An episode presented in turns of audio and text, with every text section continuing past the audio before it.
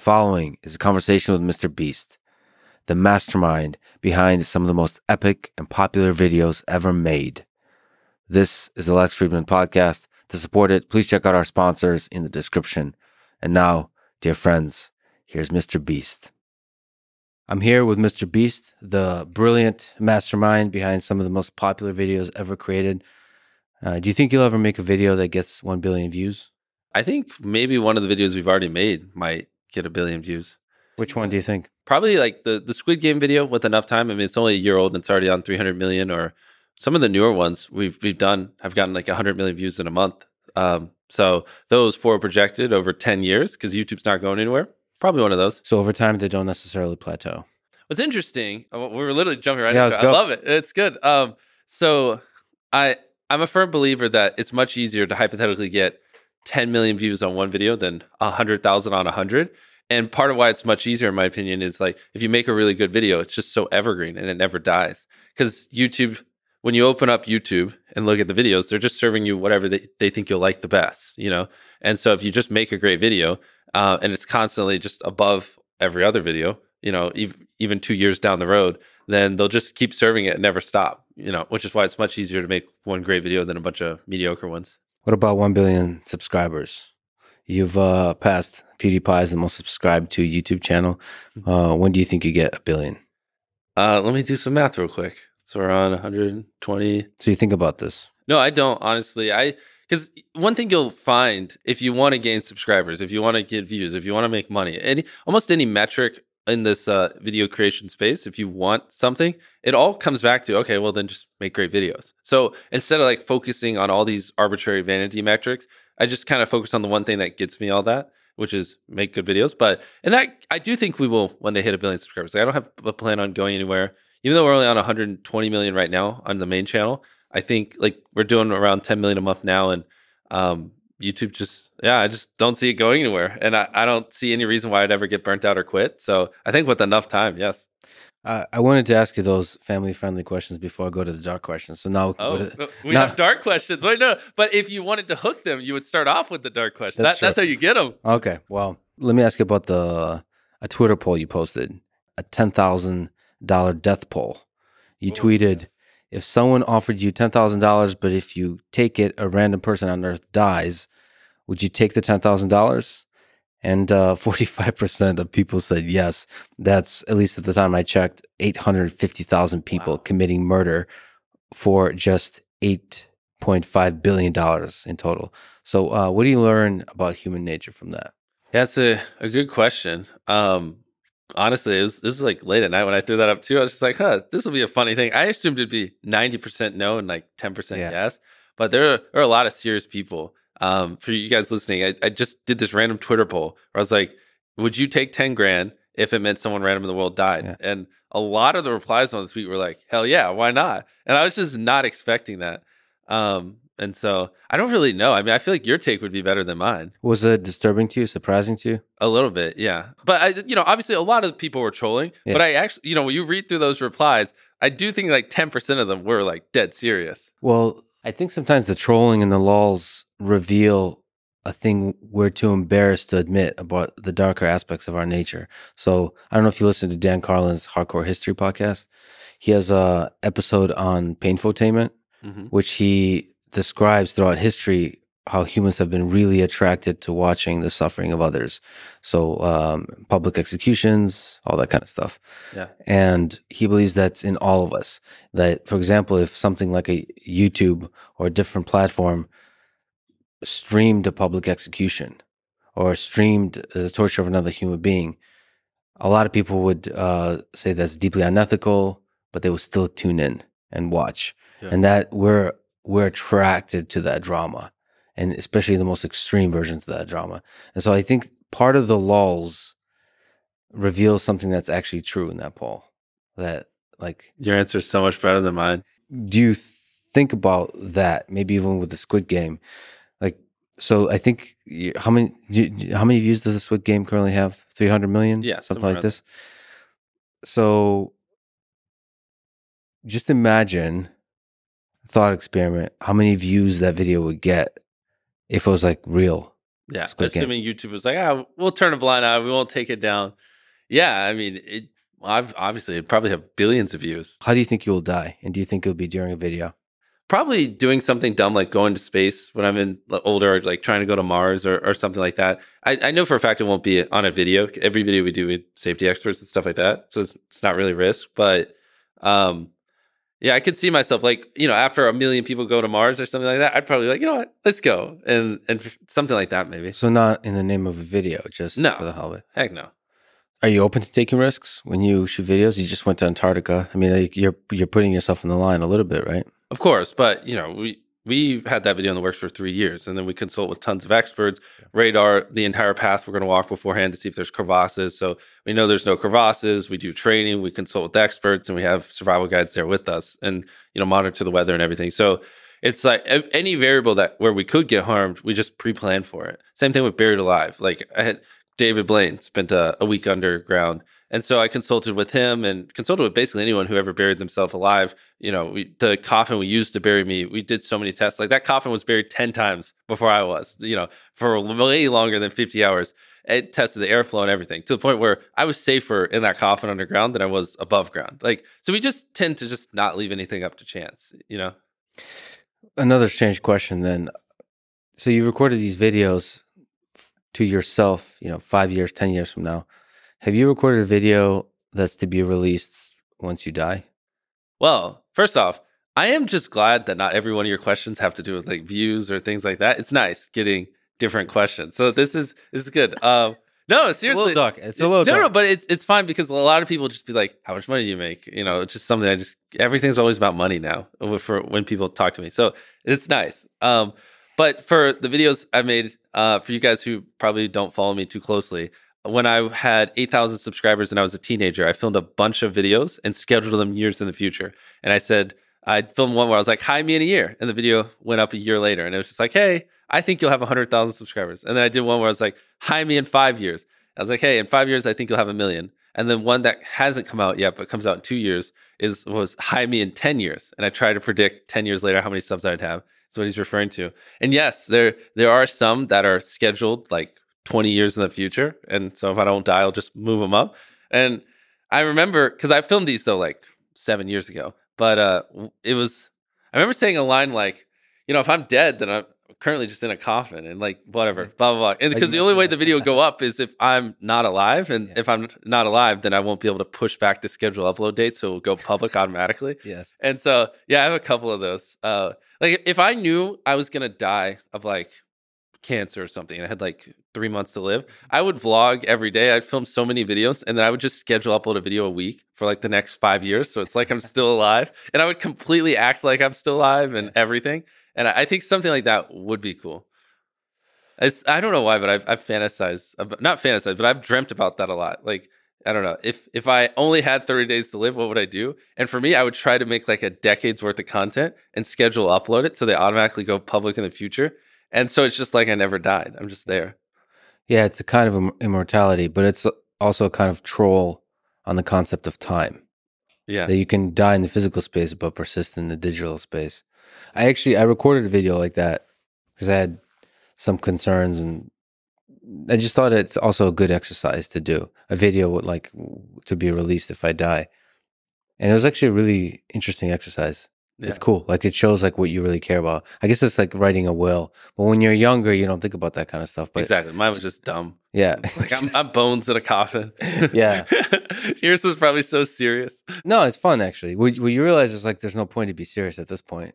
It's a weird thing. I guess you've done this, but it's a weird thing to address the world when you, the physical you, is no longer there.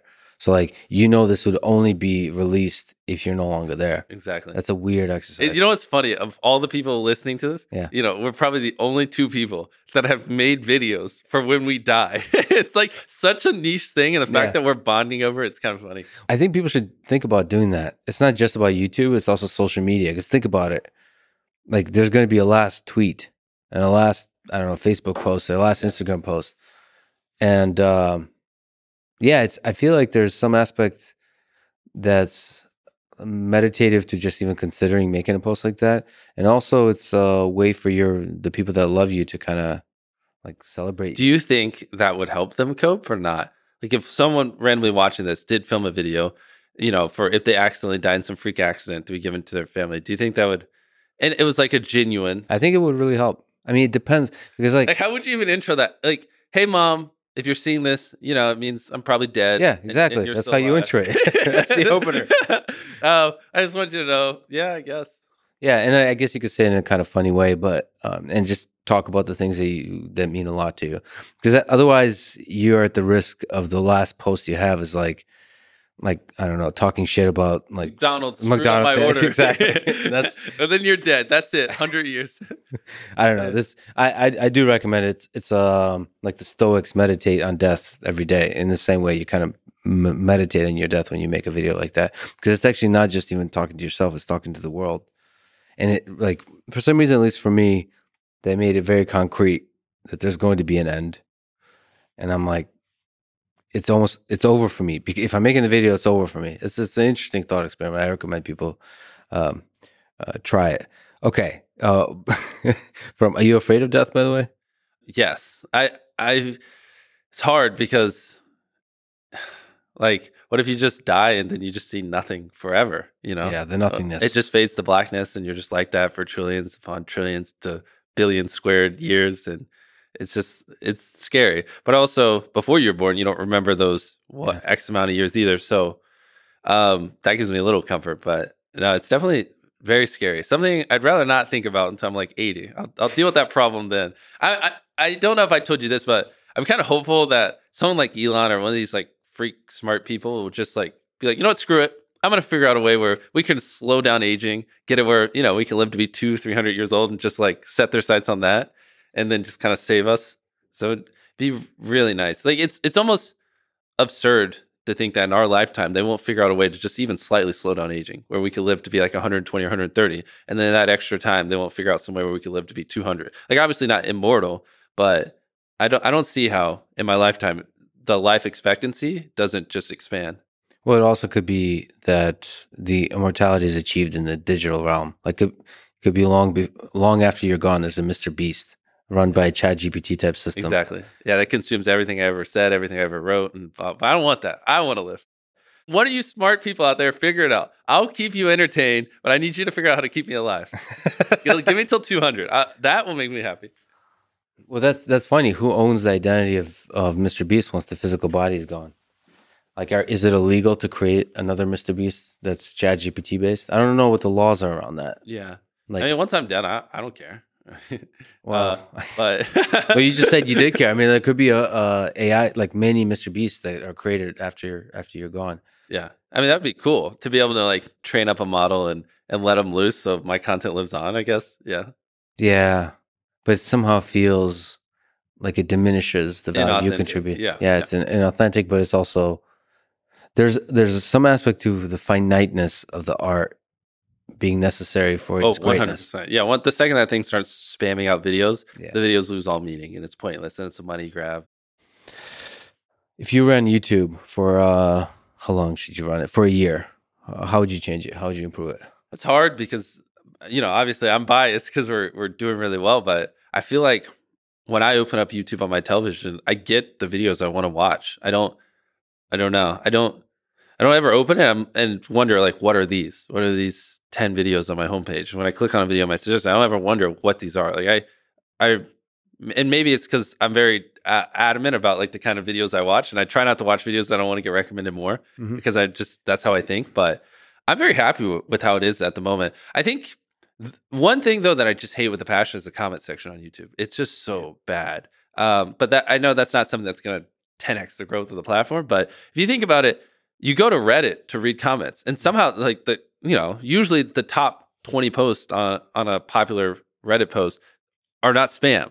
Yeah. You know what I mean? Like, have you ever clicked on something on the front page of Reddit and the most upvoted reply to it is like, "Go check out my site right here," and it's like trying to scam you out of a thousand dollars? Yeah. Yeah, I can't even think of one instance I've ever had that happen. So, like Reddit, it's so nice to click on posts and just see what people have to say. And I almost wish like you had that same feeling when you read the comments on a YouTube video. Instead, it's like it's so many people just copy and pasting, so many bots that just grab the top comment for your previous video and paste it over. So the top comments on every videos are the same. And the things that break through that are just scammers trying to get you to give them a thousand dollars for a free, uh, you know, fake ad. That comment section is one of the most lively on the internet. So it'd be amazing if YouTube invested in creating an actual community, like where people could do high effort comments and be rewarded for it, like on Reddit. Yeah. Like actually write out a long That thing. would make me so happy. Cause like when I upload a video, I usually go to Twitter to see feedback. Like I, I read my comments and I'll flip through newest, but it's just, I feel like Reddit and Twitter just give me so much better filtered feedback, Mhm. especially now that with Twitter Blue, because people pay $8 a month. Um, the, any I've noticed like any tweets I get from verified users now, they're usually not just garbage troll takes. Like these are people paying eight dollars a month. Like they're usually relatively sensible, and so it's been pretty nice. Like after I upload a video, I just go on the verified tab on Twitter and just see what people have to say. And anyways, I live for the day that YouTube's like that. Uh, what do you think about Twitter? What do you think about all the fun activity happening recently since uh, Elon Yeah, uh, bought Twitter? I think he should make me CEO, like I tweeted. well, I, I should I should say sort of we had we just like a, couple hours ago had a conversation with Elon and uh, you guys had an exchange of some excellent ideas. So Yeah. yeah, I, I I legitimately think obviously you're exceptionally busy, but uh, I legitimately think it would be awesome if you somehow participate in the future of Twitter yeah, it would be fun. because there's so much possibility of different ideas. First in the sort of the uh, the content like dissemination, hosting, and all the different recommendations like the search and discovery, all the things that YouTube does well. I think the most exciting thing is he's, you know, willing to move fast. And so I think there's going to be a lot of interesting things that come out of it because he's just moving quick. And a lot of these more mature platforms just take years to do the simplest stuff and they're very bureaucratic. And um, so it's going to, I mean, it'll be interesting to see which way it goes when you just kind of take a move quick, break things, whatever type approach to social media. Uh, I'm actually pretty curious to see what features he rolls out. So, what would be your first uh, act as Twitter CEO? I can't spoil it. Okay. I gotta get hired. What do you think about video on the platform? I On do- Twitter? yeah. Do you think that's an interesting, or is it uh, like messing with the the medium, the nature of the platform? I think Twitter will always be closer to TikTok than it is to YouTube. Like, I, at least in its current form. Like, I don't, I don't see twenty minute, one hour long videos or whatever. You know, even fifteen minute videos being watched over there. I see it more as like the short and snappy stuff closer to TikTok. but at the same time, Twitter is a really good comment section for the internet. I mean, it's almost weird why, like, why doesn't Twitter allow you to embed YouTube videos? Like, why, why does that? You should just ask Elon that. Like, I don't know if that's a YouTube thing, but when a YouTuber posts a video, why do they have to link to YouTube? Why can't they just embed it on Twitter and you just play it there? I mean, wouldn't that just solve a lot of problems? Yeah, but then the t- two companies would have to agree to integrate each other's content. I don't know, but it seems like a win-win. I mean, well, it's more of a win for Twitter because then people don't have to leave the platform. I mean, that Right. that'd be the the easiest. But who gets like when you watch the ads on a YouTube video that's embedded in a Twitter? Who gets the money? It would still be YouTube, but at least then, right now, people just post a link and it takes you off Twitter and it just kills your session time on Twitter. That's really interesting. But the, the yeah, because the Twitter, whatever the the dynamics of the comments, especially once the spam bots are taken care of, Twitter just works. It's really ni- so. Reddit is a nice comment section for the internet. It's like slower pace, more deliberate, like Yeah. higher effort. Twitter's like this high paced, like ephemeral kind of stream. But there's the vote, the upvoting, the downvoting works much better because you can do retweeting, right? Because the social network is much stronger than it is on YouTube. Like the interconnectivity. Yeah, on, on Reddit, you're going to get uh, the, the top replies are going to be the most refined ones, whereas Twitter stuff floats to the top that's not super refined. But like you're saying, it's more off the cuff stream of consciousness, which a lot of people prefer because it's a little more personal.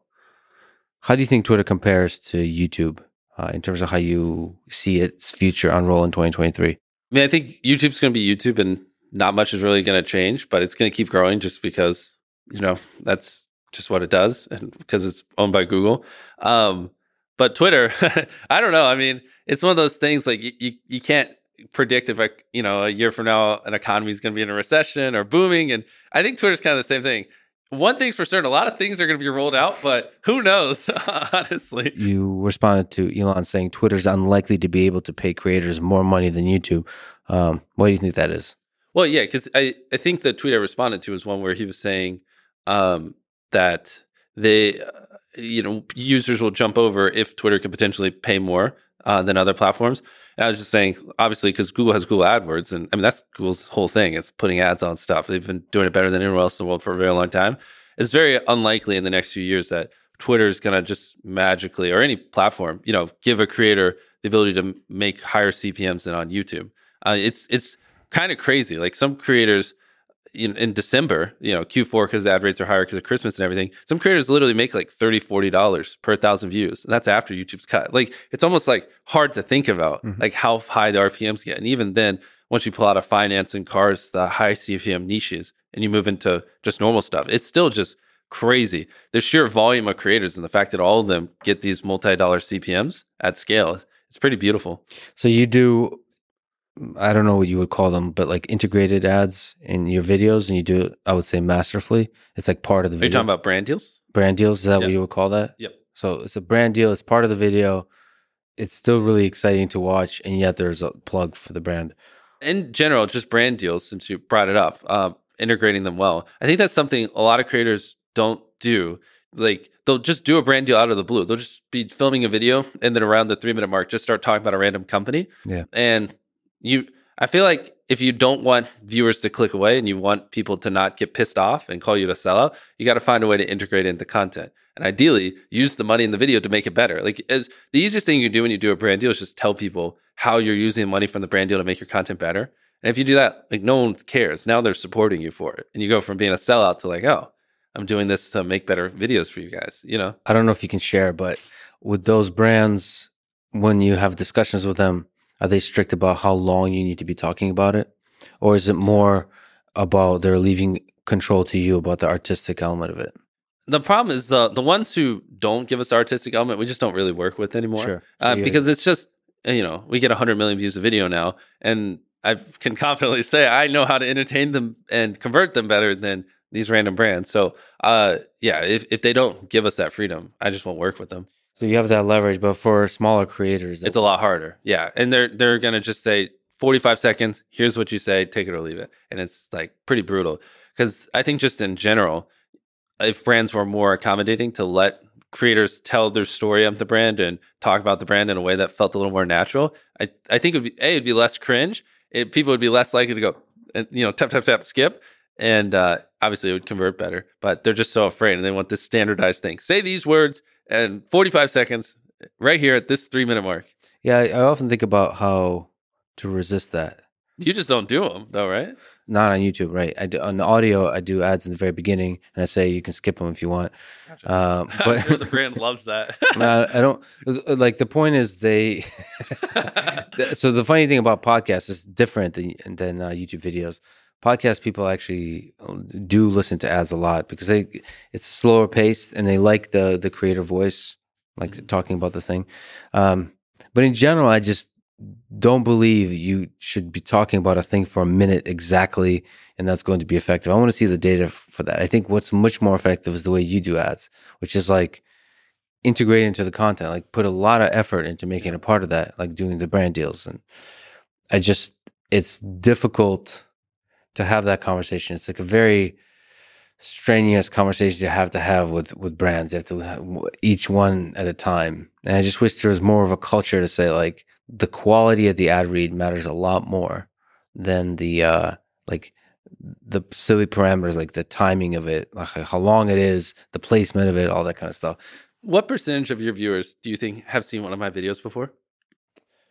What percentage of the viewers on YouTube, right? Yeah, of your viewers of the viewers on YouTube though. Yeah, yeah. most uh, of people. Okay, sure, or, or all of them. it's just interesting because you're you're speaking very specifically like about my brand deal process, and so in my head, I'm like, hmm, I wonder what percentage of these people even have any idea what he's talking about. That's interesting. I love the thinking about numbers. Uh, the whole time we were having this conversation, that's all I could think about. It's like, God, God damn it. He's there's probably like 50% of these people have no fucking clue what he's saying. Probably. And we're about to torture him for five minutes. Yeah, yeah, probably. But that's something I can't turn off in my brain. Less I, less than 50%. Is that a good thing or a bad thing? Is that exciting to you that uh, that there's like 50% of people don't have Oh. not watched a Mr. Beast video. Isn't that an opportunity? to, Like, yeah, I guess it's an opportunity to grow. I don't know. Honestly, I was just kind of excited to hang out with you. yeah, Um, yeah, me too. so- I mean, it's, today was a lot of fun. who cares if there's So, mics? Yeah, yeah. So was kind of like having a buddy to go along the journey as I'm just kind of eating shit and doing my normal Yeah. grind. It was Yeah. like kind of fun, and also you just say really wise stuff constantly.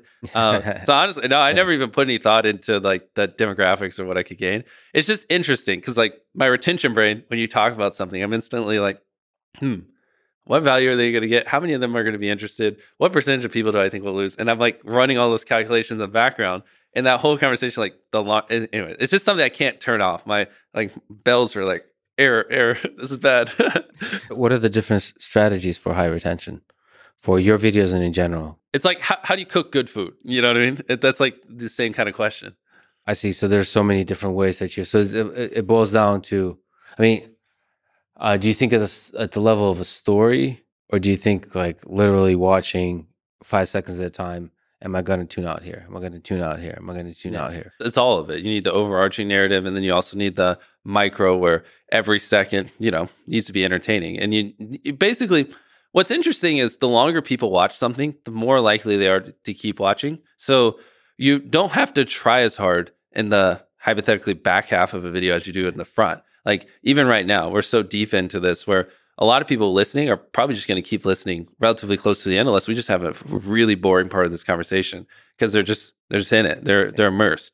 Um, and so a big like to really boil it down to a simple level, you just want to get people where they're immersed in the content and then just kind of hold them there.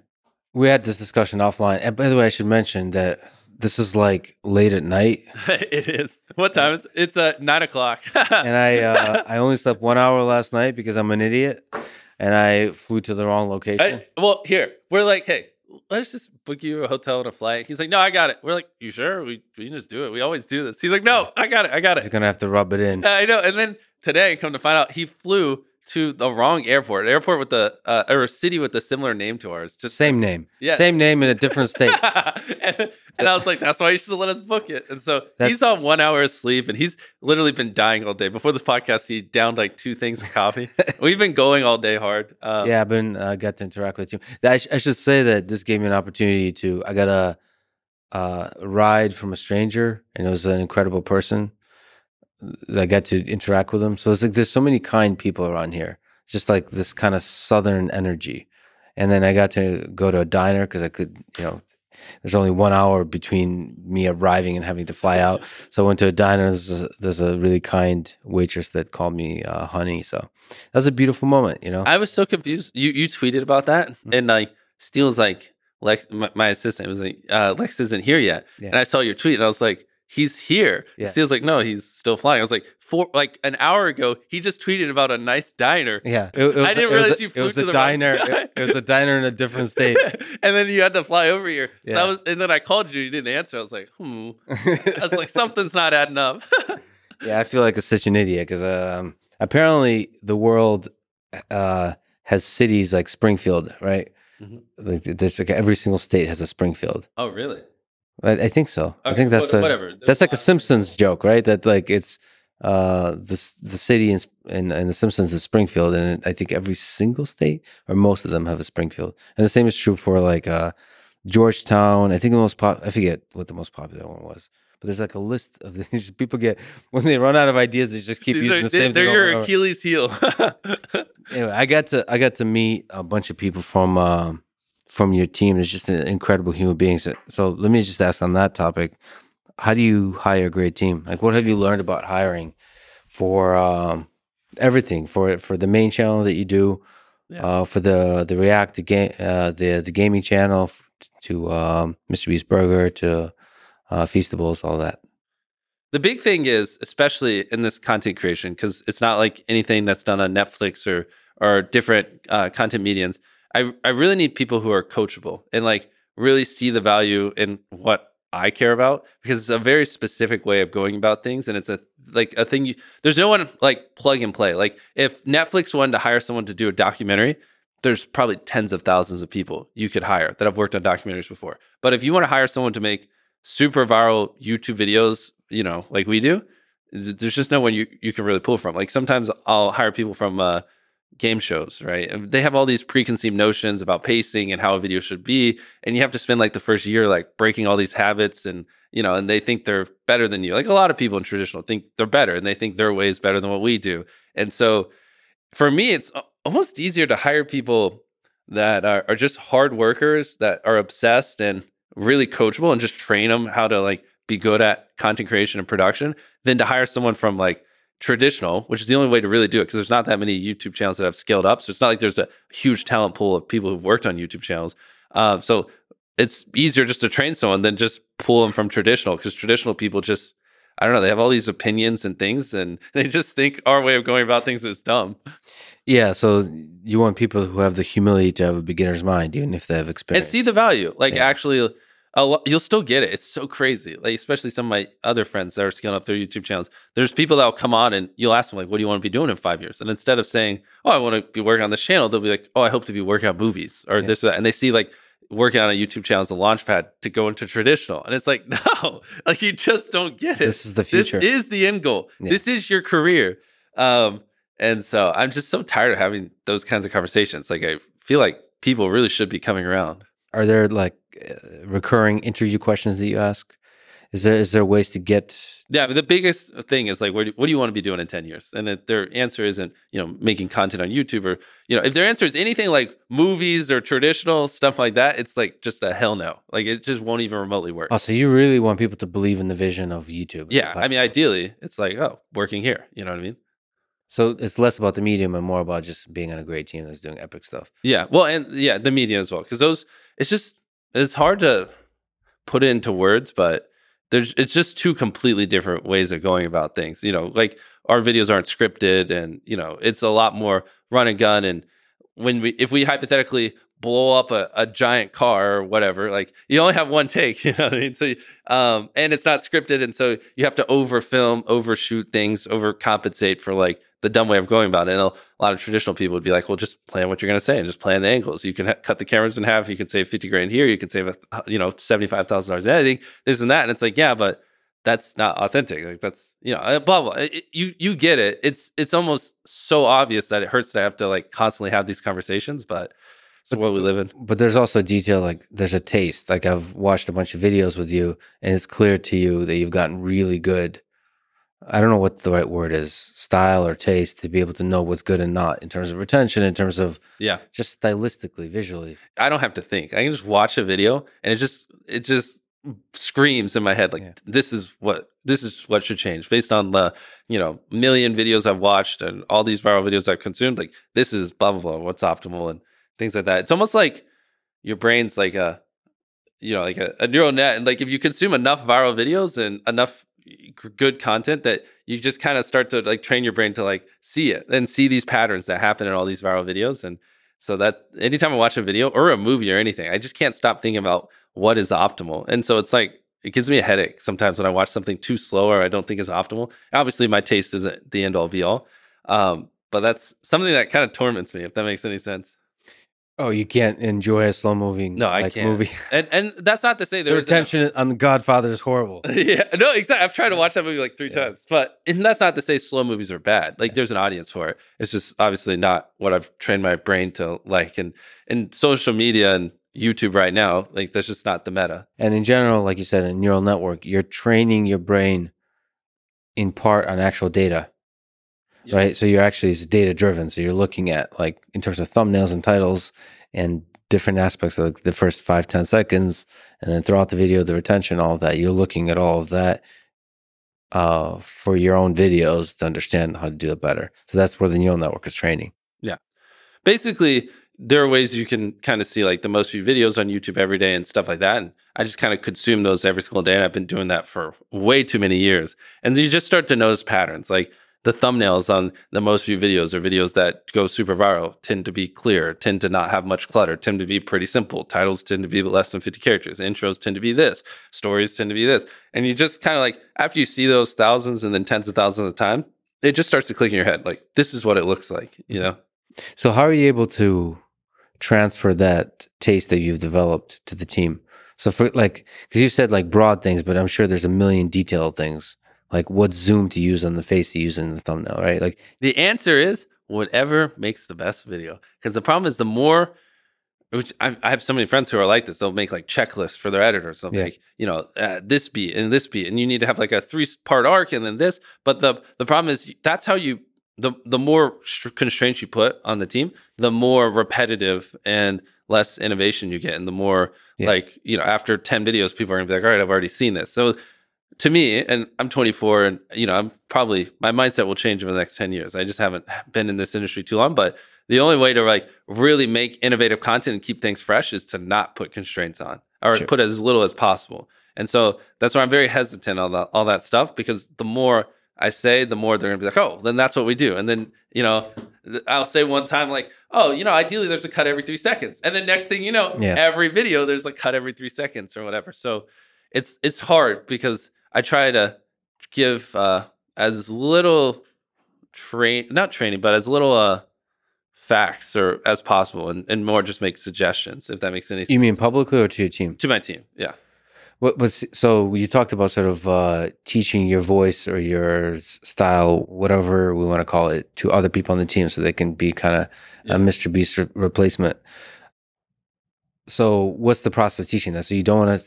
No, I got you. So you're, you're more talking about like uh, what I would call almost like cloning, right? Yeah. Like like Tyler and other Yes. people like that. Yeah. So what, when we were hanging out today, I was showing him how we have multiple people in the com. It's uh, it's almost like talking to the camera to have. Yeah, you turn Um, slowly to the camera. I, was like, anyways, have it. Is a habit. Is it weird to you to not be looking at the camera? this whole interview, I constantly have been turning towards the camera. I'm like, Yeah. wait, I'm talking to him. Yes. It's it's a habit. Yeah. Because my whole life, I've just been talking to a camera. Who are you thinking about when you're looking at the camera? Do you like imagine somebody? I'm fully thinking about the person just sitting watching it, Watching. and I almost it's on weird when I'm looking at the camera. I don't see a camera. I'm like in a haze, picturing what the viewer is seeing when they watch it. Yeah. If that makes sense, and that's where I'll be saying things and I'll, uh, or doing something, and then like when I'm watching, I'm like, that's not what I want, and then Yeah. I'll freeze up. It's very weird when I'm filming, and it, for people who haven't worked with me too much, they'll think like I don't know. It's very weird, like the, how I go about it, because I'll just be doing whatever, like lighting a firework. All right,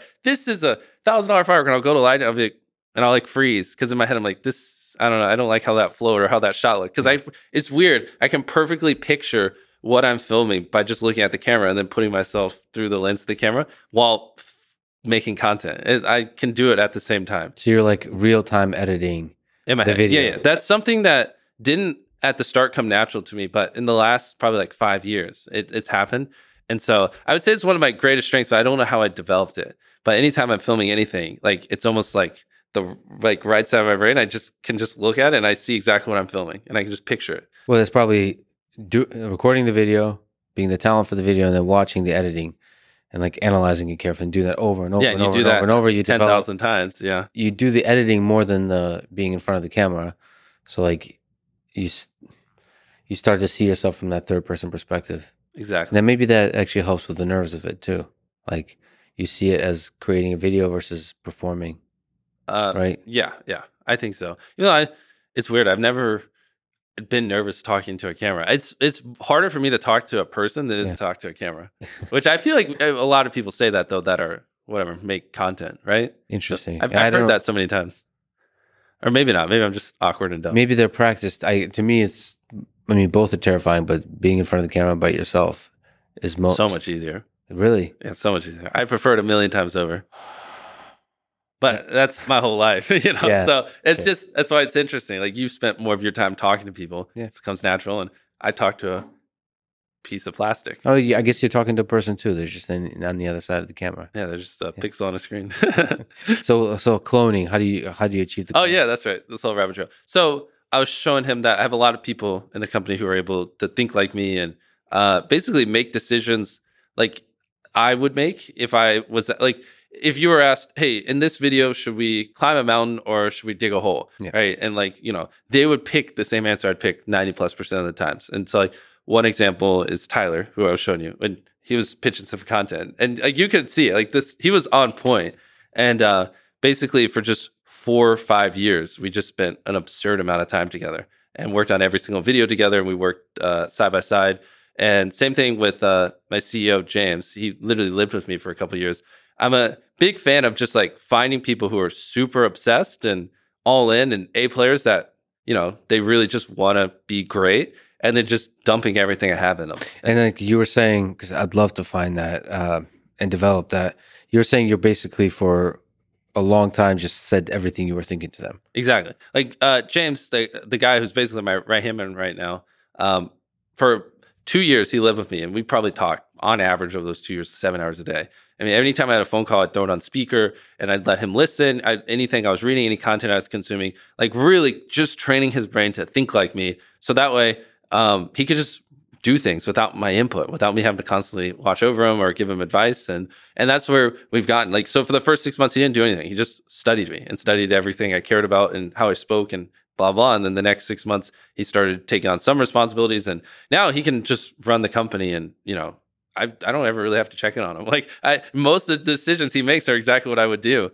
Um and so I I call that cloning. I don't know what other people would, but it's just like finding people that are really obsessed and they just kind of really want it and just being like giving them an avenue to like get it, if that makes any sense. Another way to see it is you're converging towards a common vision, and that makes like brainstorming much more productive. Yeah, it just makes it where I don't have to be so involved in everything because I just have these people I know will think like I will, uh, at least relatively close to it. So I can kind of almost be in multiple places at once, per se. And so these things that, you know, I still approve every idea we film and, you know, everything before we film it, all the creative, I approve it. But I don't have to like be in the weeds and nuances and do all this minor stuff. I can just let them handle it. I can just do the more macro things. I got a chance to sit in to a lengthy brainstorming session with Tyler and others. Yeah. That was really cool. Can you talk about the process of that? Of uh, people pitching ideas and you pitching alternatives or shutting down ideas and just going like yeah. plowing through ideas very I mean, you kind of just uh, lit, described exactly what we did. Yeah. I mean, but the ideas are really, uh, really good. It's just tossing out like different categories of ideas and then also fine tuning them to see like, how yeah. do I change? Like thinking about the titles and the thumbnails. I work so well off of inspiration. It's like, that's a, something like give, give me any word. I don't know. Make it relative. Space space. Yeah, like I went to space. You know, what happens if you blow up a nuke in space? Or I went to the moon. I went to Mars. Right? Because you said that one word, it was able to inspire me to come up with four ideas. And so that's just it's for me. If you the way to get 100 million views on videos, you need something original, creative, something people really need to see. Yeah. Ideally, never been done before. All these like things, and so you need like if you want to consistently go super viral, you need just a constant stream of ideas. And the only way I've really found that I can consistently come up with 100 million view videos is to intake inspiration and then see what my brain outputs. And so that's kind of at its core foundation what I'm doing there. It's just like intaking a lot of random inspiration to see what spawns in my mind so I can output it. But the neural network of your brain is generating the video, the title, the thumbnail, all exactly. like jointly. Right? Exactly. And that only comes because I spent 10 years of my life just obsessively studying all that stuff. Because you, I mean, it seems like you would literally potentially shut down a video just because you can't come up with a good title. Yeah, or a good thumbnail. Or a thumbnail. Yeah, I mean that's what happened to seventy percent of those in that pitch session. I was just like, oh, what was one of them? Genius versus hundred people, or yeah, like maybe average intelligence versus genius, or something yeah. like that. Or yeah, I was like, what the heck is the thumbnail? Even if the title was good. Yeah, yeah. I mean, there's so many, but yeah, if people don't click, they don't watch. That's so interesting. But you developed over time the ability to kind of give it what what what makes for a good title? Short, not just short. It's also, I mean, if someone reads it, are they like, do they have to watch it? Is it just so intrinsically interesting that it's just gonna fuck with them if yeah. they don't click on it? You know what I mean? So it doesn't have to be short, but it has to be like you almost want to have a retention to word by word reading. Ideally, it's a title also that um you know, because the titles don't live in a vacuum, right? So it has to lead into the content. So ideally, the title represents content that you would want to watch for 20 minutes. So if it's a 20 minute video and the title is "I stepped on a bug," it's not gonna because it's all of it combined. The the click through rate is going to be much lower than if it was like a five second video. People might click it. So you gotta like even nuances of the length of the video based against the title will affect whether people want to click it because sometimes they just all add up. I mean, it's that yes, ideally you want it below 50 characters because above 50 characters on certain devices, you run the chance of it going dot, dot, dot. So, like, I took a, a light pole and I saw how many dollar bills I could stack on top and they would just go dot dot dot because it's Yeah. too long and Yeah. it can't finish it. And that's the worst thing because then people don't even know what they're clicking on, and so it's going to do even worse. Um, short, simple, ideally, and just so freaking interesting. They have to click, and it is a good segue into the content, and it represents the length of the content. And there's probably stuff you, it's hard to convert convert into words for you, like I stepped on a bug versus stepping on a bug versus Mr. B stepped on a bug yeah. versus Well, I mean that. bug stepping it's funny you bring that up. So it's like, yes, the more extreme the opinion, typically the higher the click through rate. If you can like uh pay it off in the content, then it just supercharges it. So like, oh, so you have a kind of estimate of the extreme. like uh, the this this water, right? You're like, Fiji water sucks. Yeah. that would do fine. But if you said Fiji water is the worst water bottle or the worst water I've ever drank in my life, Yeah. way more extreme opinion would do way better. but you have to deliver. Yeah, but then you have to deliver because the more extreme you are, the more extreme you have to be in the video. That's almost inspiration for you to step up. yeah, but you can you can be more extreme in a positive way. You, a lot Right. of people, it's easier though. Positive, uh, po- negative clickbait is much easier than positive clickbait. It just is. It's so much easier to get negative clicks, and so a lot of people are just, in my opinion, you know, a little bit lazier, and they just take the route like, oh, well, this one gets the same amount of clicks, it's, Mhm. and it's easier, less effort. The positive one is doing a large number of numbers of something. Like I, I spent this number of hours doing this. or whatever. If you just wanted to help people, or right, it's just harder to get 10 million views on a video helping people than it is to get 10 million views on a video tearing down a celebrity. You know what I mean, or whatever negative video you want to insert there. Well, that said, most of your videos are pretty positive. So what's But there, not a lot of people do those kinds of videos because they're hard. yeah, they're hard. Yeah. Uh, some of that is giving away money, right? Yeah. Um, what's the secret to that? What's how do you do do that right Yeah, Like- like give give away money or in a video that ma- to make it compelling?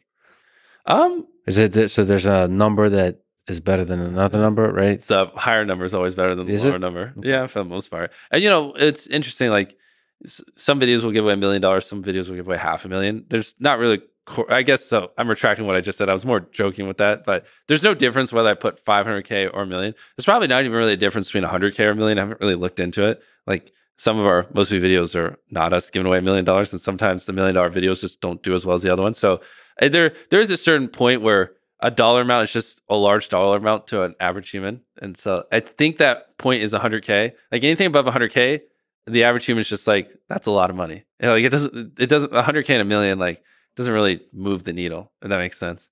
Which that's a very nuanced piece of information that applies to very few people, but yeah. Well, no, I think it applies. It's fascinating. It's fascinating. Human, our relationship with money is fascinating. Like, Yeah. why is it so exciting to get? I mean, I, you know, the times I've found like 20 bucks on the ground are like incredible. Really? I don't know why, right? Why? Really? Why are you so happy? Like, what exactly is so joyful about that? I mean, it depends where you are in, in life, what the situation is. Yeah, I don't know. There's also a gamified aspect to it. It's exciting. Yeah, It's no. I get it. Like why people want to see people win money. It's just interesting that past 100 grand, it's it doesn't really seem to make a difference. Like it's the same basically. So you found that to be true with all the money you've given away. That, Uh, that- just in click through rate. Like obviously, in terms of someone receiving it, yeah, Yeah. a million dollars changes their life drastically more. Like that's the difference. Like oh, you if you wanted to, you could really quit your job. As opposed to 100k is like not really. you probably do like a, a scientific study, like a formula, giving away money to click through rate. Yeah, There could be some kind of diminishing return. It definitely the the returns level off dramatically after 100k. That's 100K. basically the premise. what about ten thousand? Uh, no, there's 10, 100,000 That's a big it's, it's funny because this is such a small niche thing, but yeah, hundred thousand does it from what I see in our videos get more clicks than ten thousand. But the difference between hundred thousand and a million is just so little. I just I think big number, big number to a lot of people past that point. Yeah, so for a hundred thousand, you can like given average salary, you can probably live for a year. Given given what the average salary is in America, so that's like a big. That feels. something yeah, I big. think it's also just more when they read the title. It's just like it's a lot of zeros. It's A like lot one of fuckloads of zeros. Okay, click. Yeah. oh man, that's fascinating. So on the thumbnail side, again, that's going to be much harder to say probably. Um, but you know, offline, you know, I got a chance to look at a bunch of thumbnails, and it's fascinating which ones do well and which ones don't.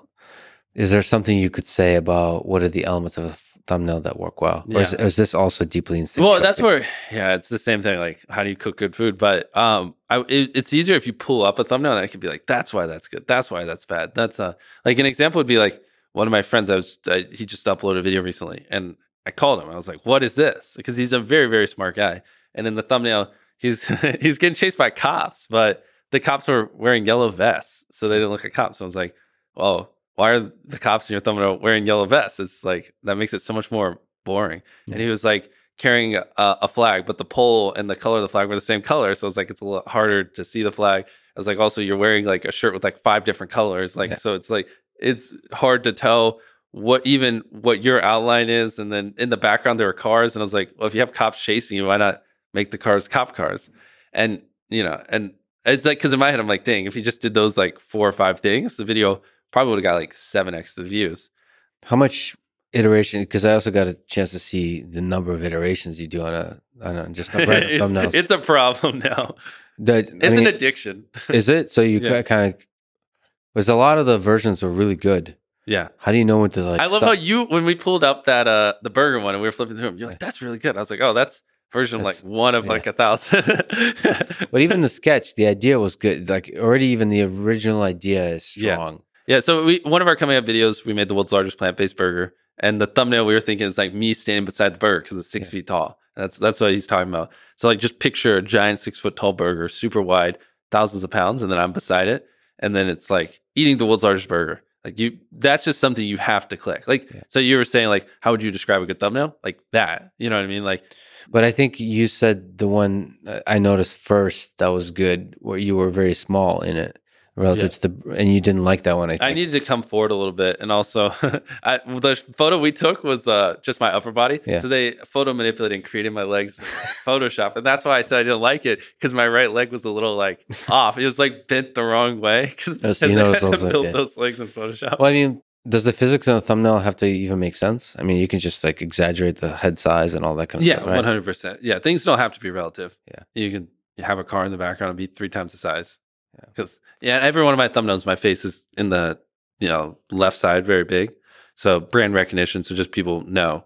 Oh, especially because now that a lot of people copy our videos, it's just nice to like you know everyone else might make thumbnails like this, but this is mine. Yeah. And obviously, we usually over deliver and do bigger stuff. Would you recommend to other creators that want to that want to make it big to, and they see Mr. Beast and they look up to you, to copy some elements of you or to really try to be unique? unique, one hundred percent unique. You're not the next Mr. Beast, quote unquote. It feels weird saying that Yeah. third person, but whatever is not gonna do what I'm doing better. They're gonna just invent their own lane. Like you're just not gonna do what I do better than me. You know, I have so many. I literally have the best people in the world working here, and Yeah. I, I reinvest everything I make, even to this day. You know what I mean? Like it's absurd the amount of money I spend on content, and I don't care. I'll just stop sleeping and I'll just Yeah. film every other day. Like you're just not gonna beat me at my own game, and that's fine. You shouldn't. Like I didn't get where I am by just beating someone else at their own game. I just found my own lane and innovated and adapted. And so, yeah, there's a lot of people that do copy me, and it's fine, whatever, do it. But just know you're not going to get to where I am doing that. Um, and so, I'd advise you don't. You give away a lot of the secrets, basically everything Yeah. about how you operate. Is there? Um, I don't hold anything back. Go Yeah. for it. You know, how do you think about that? Because that's also that's pretty rare. I think, and this is uh, definitely not. Uh, most people in my stance, I don't think would take this, uh, or my position would take this stance, but I see every other YouTuber or so, person on social media, even because we're also focused super heavily on YouTube. But last year, we were also the most followed TikTok creator in the world as well. Last year, we were most subscribed to YouTube channel in the world and the most followed TikTok account in the world. Um, but uh, in general, I just see everyone else as uh, collaborators, not competitors. I I don't think giving advice and helping other creators do well in any way harms me, and I think it only brings more value to my life. How was it jumping on TikTok and trying to understand that platform from scratch? Yeah, So from being a successful YouTuber to understand a, a totally different algorithm, fundamentally different algorithm. What was it's that it's like? it's interesting. Well, not even just the algorithm, just the content. Like I'm going from basically 15 minute short films to one sub one minute vertical content. It's a whole different just ballpark. Um, and so the first little while I was doing TikTok, it, it was just kind of figuring out how what what does Mr. Beast look like in this short form content. But recently, we've really started to catch our stride and come up with some original concepts and figure out how to innovate over there, just like we did on YouTube. Because I don't want it. I didn't want it to just be shitty YouTube videos. Yeah. you know. And so, like an example is, um, we played The Rock for 100k and rock paper scissors, Yeah. and the loser had to donate 100k to charity. We did. Um, we, we went to random people on a campus, and we, we offered them. So I, I said, "I'll give you hundred dollars if you fly to Paris and give me a baguette." And then they said no, and I was like, "I'll give you three hundred dollars if you fly to Paris and give me a baguette." And I was expecting this person to say no, and it go up to like ten grand, and he's like, "Yes." And so he flew to Paris, got a baguette, and brought it back and gave it to me. And that across everything got like 450 million views. And because it's just really cool just to see this random guy get on a plane, spend a day in Paris, and we cut it up real nicely and, and bring it back. And so we're starting to find just tons of original content over there. But it seems like an epic video to make for a one minute. Exactly. No one on short form's doing it. That's the thing. It's like, it's just so funny because like TikTok's been big for a while now, years. And then, um, you know, as as we started to really figure out things on the YouTube channel and get it cranking, where I have some free time, we we set our sights on TikTok and we're like, okay, what what are people not doing? How do we make it better? Put in more effort, make it good. And we did the same thing we did at YouTube, just different over on TikTok, and it worked. And Yeah. now we're the fastest growing or most followed TikTok account in 2022. And it's just funny that no one else did that. And you're not afraid to do epic stuff, which I uh, also Yeah. during the brainstorming, some some of the ideas you're like, that's better as a short. That's crazy. Yeah. Can you remember one? Because I remember I said that a bunch, but I can't think of one. All I remember is that they were like epic videos. Like, really? You're going to do that for a one minute video? Yeah. That's crazy. So, like, are you uh, posting similar content to a YouTube short as a TikTok? Yeah, those we just double up. It's just hard. You know, what's actually pretty fascinating, and people who do social media listening to this will probably find this pretty interesting, is picture like the content creation meta three years ago versus now, where you can make sub one minute vertical content and it go viral on TikTok, it go viral on YouTube Shorts, it go viral on Instagram Reels, it goes viral on Facebook, it goes Reddit. You know, you swipe through vertical content now, and Twitter when you click on a video and you flip through it. Mhm. So this is actually very weird. This is the first time in the history of I guess Western social media that one form of content could actually go super viral on every single platform. It's never been like that before. So they're going viral individual. They're not yeah, like, like, I could post something on whatever. I can post something on TikTok that will get 100 million views, and then post it on Shorts and it'll get 200 million views, and then post it on Instagram and it get 50 million views, and then you know I haven't yet, but you know you can then turn around and tweet it and it get Yeah. tens of millions of views, and you can post it on Reddit and it get tens of millions of views, and and Facebook and get tens of millions of views, and that uh that just wasn't a thing. Three years ago, Twitter didn't have when because a lot of you probably don't even know this, but when you tap on a video now and you swipe down, it just turns into TikTok. That wasn't a thing even a year ago. Reddit, that wasn't a thing a year ago. Probably two years ago, that wasn't a thing on Instagram. Three years ago, that wasn't a thing on YouTube, right? With YouTube Shorts. So this is all new, and uh, I don't. It's weird. I haven't heard a single person talk about it, but this is the first time where content can actually go viral on every single platform, and you don't have to write or film a video for Facebook, film a 12 minute video for YouTube, film a sub 60 second video for TikTok, write a tweet for Twitter, and post this on Reddit. You can just do the same thing on every platform. And the fact that your content has gone viral on multiple platforms regularly means that virality is not accidental. Or s- sometimes it can be, of course, but It's it's just not. it can be engineered. It's yeah. So many people say it's luck, and they're like, "You're just lucky," or this or that. But what what are we up to? Probably like a thousand videos over 10 million views. Like we don't ever have a dud. Like you can call it luck, but I think it can be trained. I I, I counsel YouTubers all the time and, and show them how to go from getting a couple million views a month to 10 million views a month very easily. If I even certain ones like just one of my friends, like he was just really struggling, and so I just started showing him basically everything I know and just doing like once every week, sometimes once every two weeks calls. And he went from ten thousand dollars a month on YouTube to over four hundred thousand Oh, just doing these little counseling calls. And so, I mean, people can make excuses all they want and say it's just luck or say, you know, um, well, anyways, I don't even want to quote all the other stuff, but it's just, it is. It is a teachable skill. It's a learnable skill. You can study your way to consistently make viral videos, no matter how small your channel is. Even if you have zero subscribers, you could if if you actually studied hard enough and like basically if you knew what I knew and some of these so I don't sound so arrogant. Also, like some of these other friends I have that I'd say are the smartest people in the world when it comes to content creation online. If you had the knowledge that was in our heads, you could do it very easily. I, I see people do it all the time. Um, and what's even more interesting is I go on podcasts and I say everything I know. And these people are also very open. Some of them I know. It's all out there. And a lot of people, instead of just studying that and trying to absorb and apply it in their own way, they're just like, no, it's just luck, you know? So you do lay it all out there, but I got to push back to one interesting thing. I, I think a crucial component of your success is the idea stage, the idea generation, the Yeah. brainstorming I heard today, but getting really good at generating ideas. So it's not, it's not just the uh the selection of the thumbnail and the title that creative process it's also just the the the engine of generating really good ideas Of course. and getting yeah. that i mean I, I would say that is probably the thing that needs to be trained the most for most creators right that they're they just don't put enough ideas on paper Yes, but also a lot of creators also just don't, you know, which I didn't either for the longest time. Just didn't don't make good enough content. You know, content that's worthy of getting 10 million views. in the idea or the execution of the idea Both.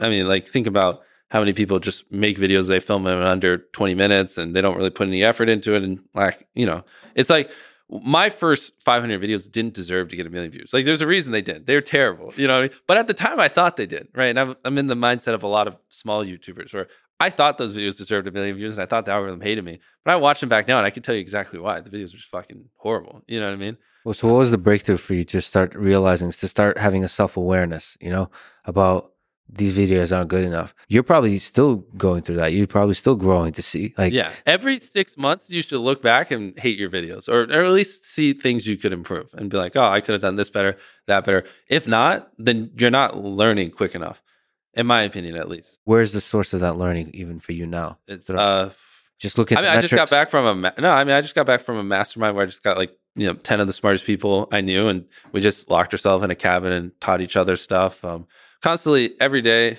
not every day now, probably every other day, I go on a walk and I just call random people. I'll just say, Yeah. teach me something.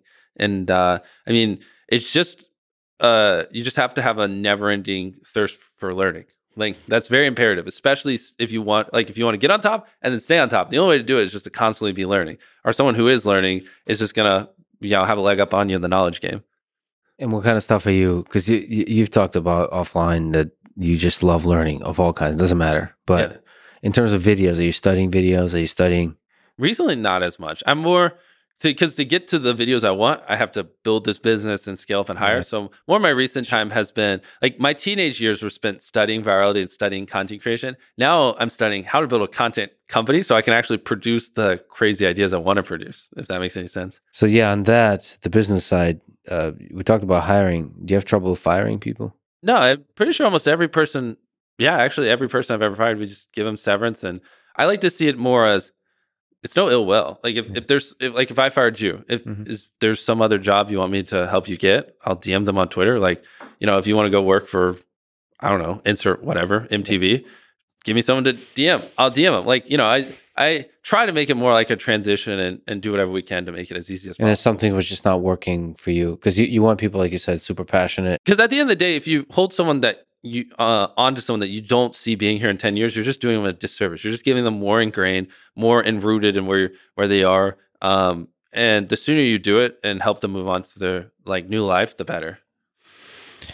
given all the wisdom you have now, if you were to give advice to somebody, or if you were to start over again, uh, you had, you had no money, what would be the first ten videos you tried to uh, to make uh, on a new channel? I guess that's advice for a new person, Huh. and nobody knows you, yeah, and nobody knows me. Yeah, like hypothetically, I have a mask on. and you also, I guess, don't have the wisdom.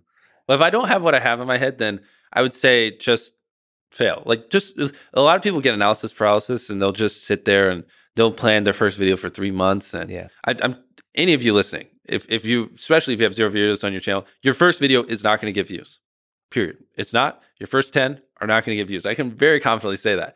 So stop sitting there and thinking for months Yeah. and months on end, and just get to work and start uploading. Like all you need to do. This this applies to people who have not uploaded videos but have dreams of being a YouTuber. Is make hundred videos and improve something every time. Do that, and then on your hundred and first video, we'll start talking. Like maybe you can get some views, but you know, your first hundred are going to suck. There are very freak cases like Liza Koshy or Emma Chamberlain who have really good personalities, and it doesn't take them so as many videos. And it's just like people who are seven foot five and making the NBA. Like, mm. yes, there are freak cases you can find, but for the average person like us, you know, who don't have these exceptional personalities and you know backgrounds in filmmaking, just make hundred videos, improve something each time, and then talk to me on your hundred first video.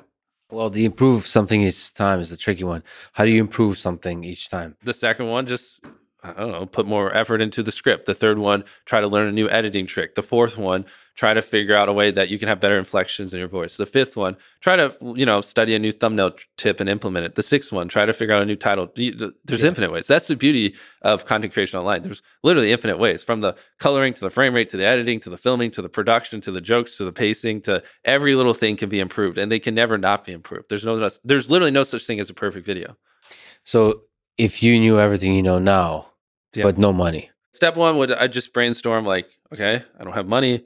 What are some viral things? Like, I mean, the first thing that comes to my mind is something as simple as when I counted to 100,000, which yeah. is what I did do when I, I was poor. um, and like that worked. But like, what's something like that I could do that would be even more attention grabbing? Yeah, you were, as part of the brainstorm, you would throw out a lot of ideas. People throw out a bunch of ideas. And one of the questions is, is this even doable?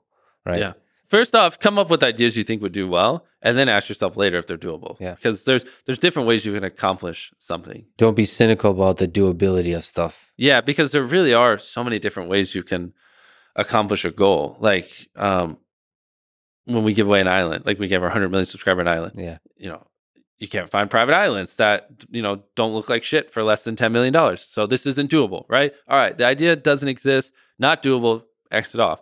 But then, you know, you dig into it and you, you know, find different alternatives and you find, okay, well, what if we just buy a $2 million island that sucks and then spend a million dollars, you know, importing some sand. Let's build a beach. Let's import 300 trees. Let's build a little bit of canal. Let's cut some paths. Boom.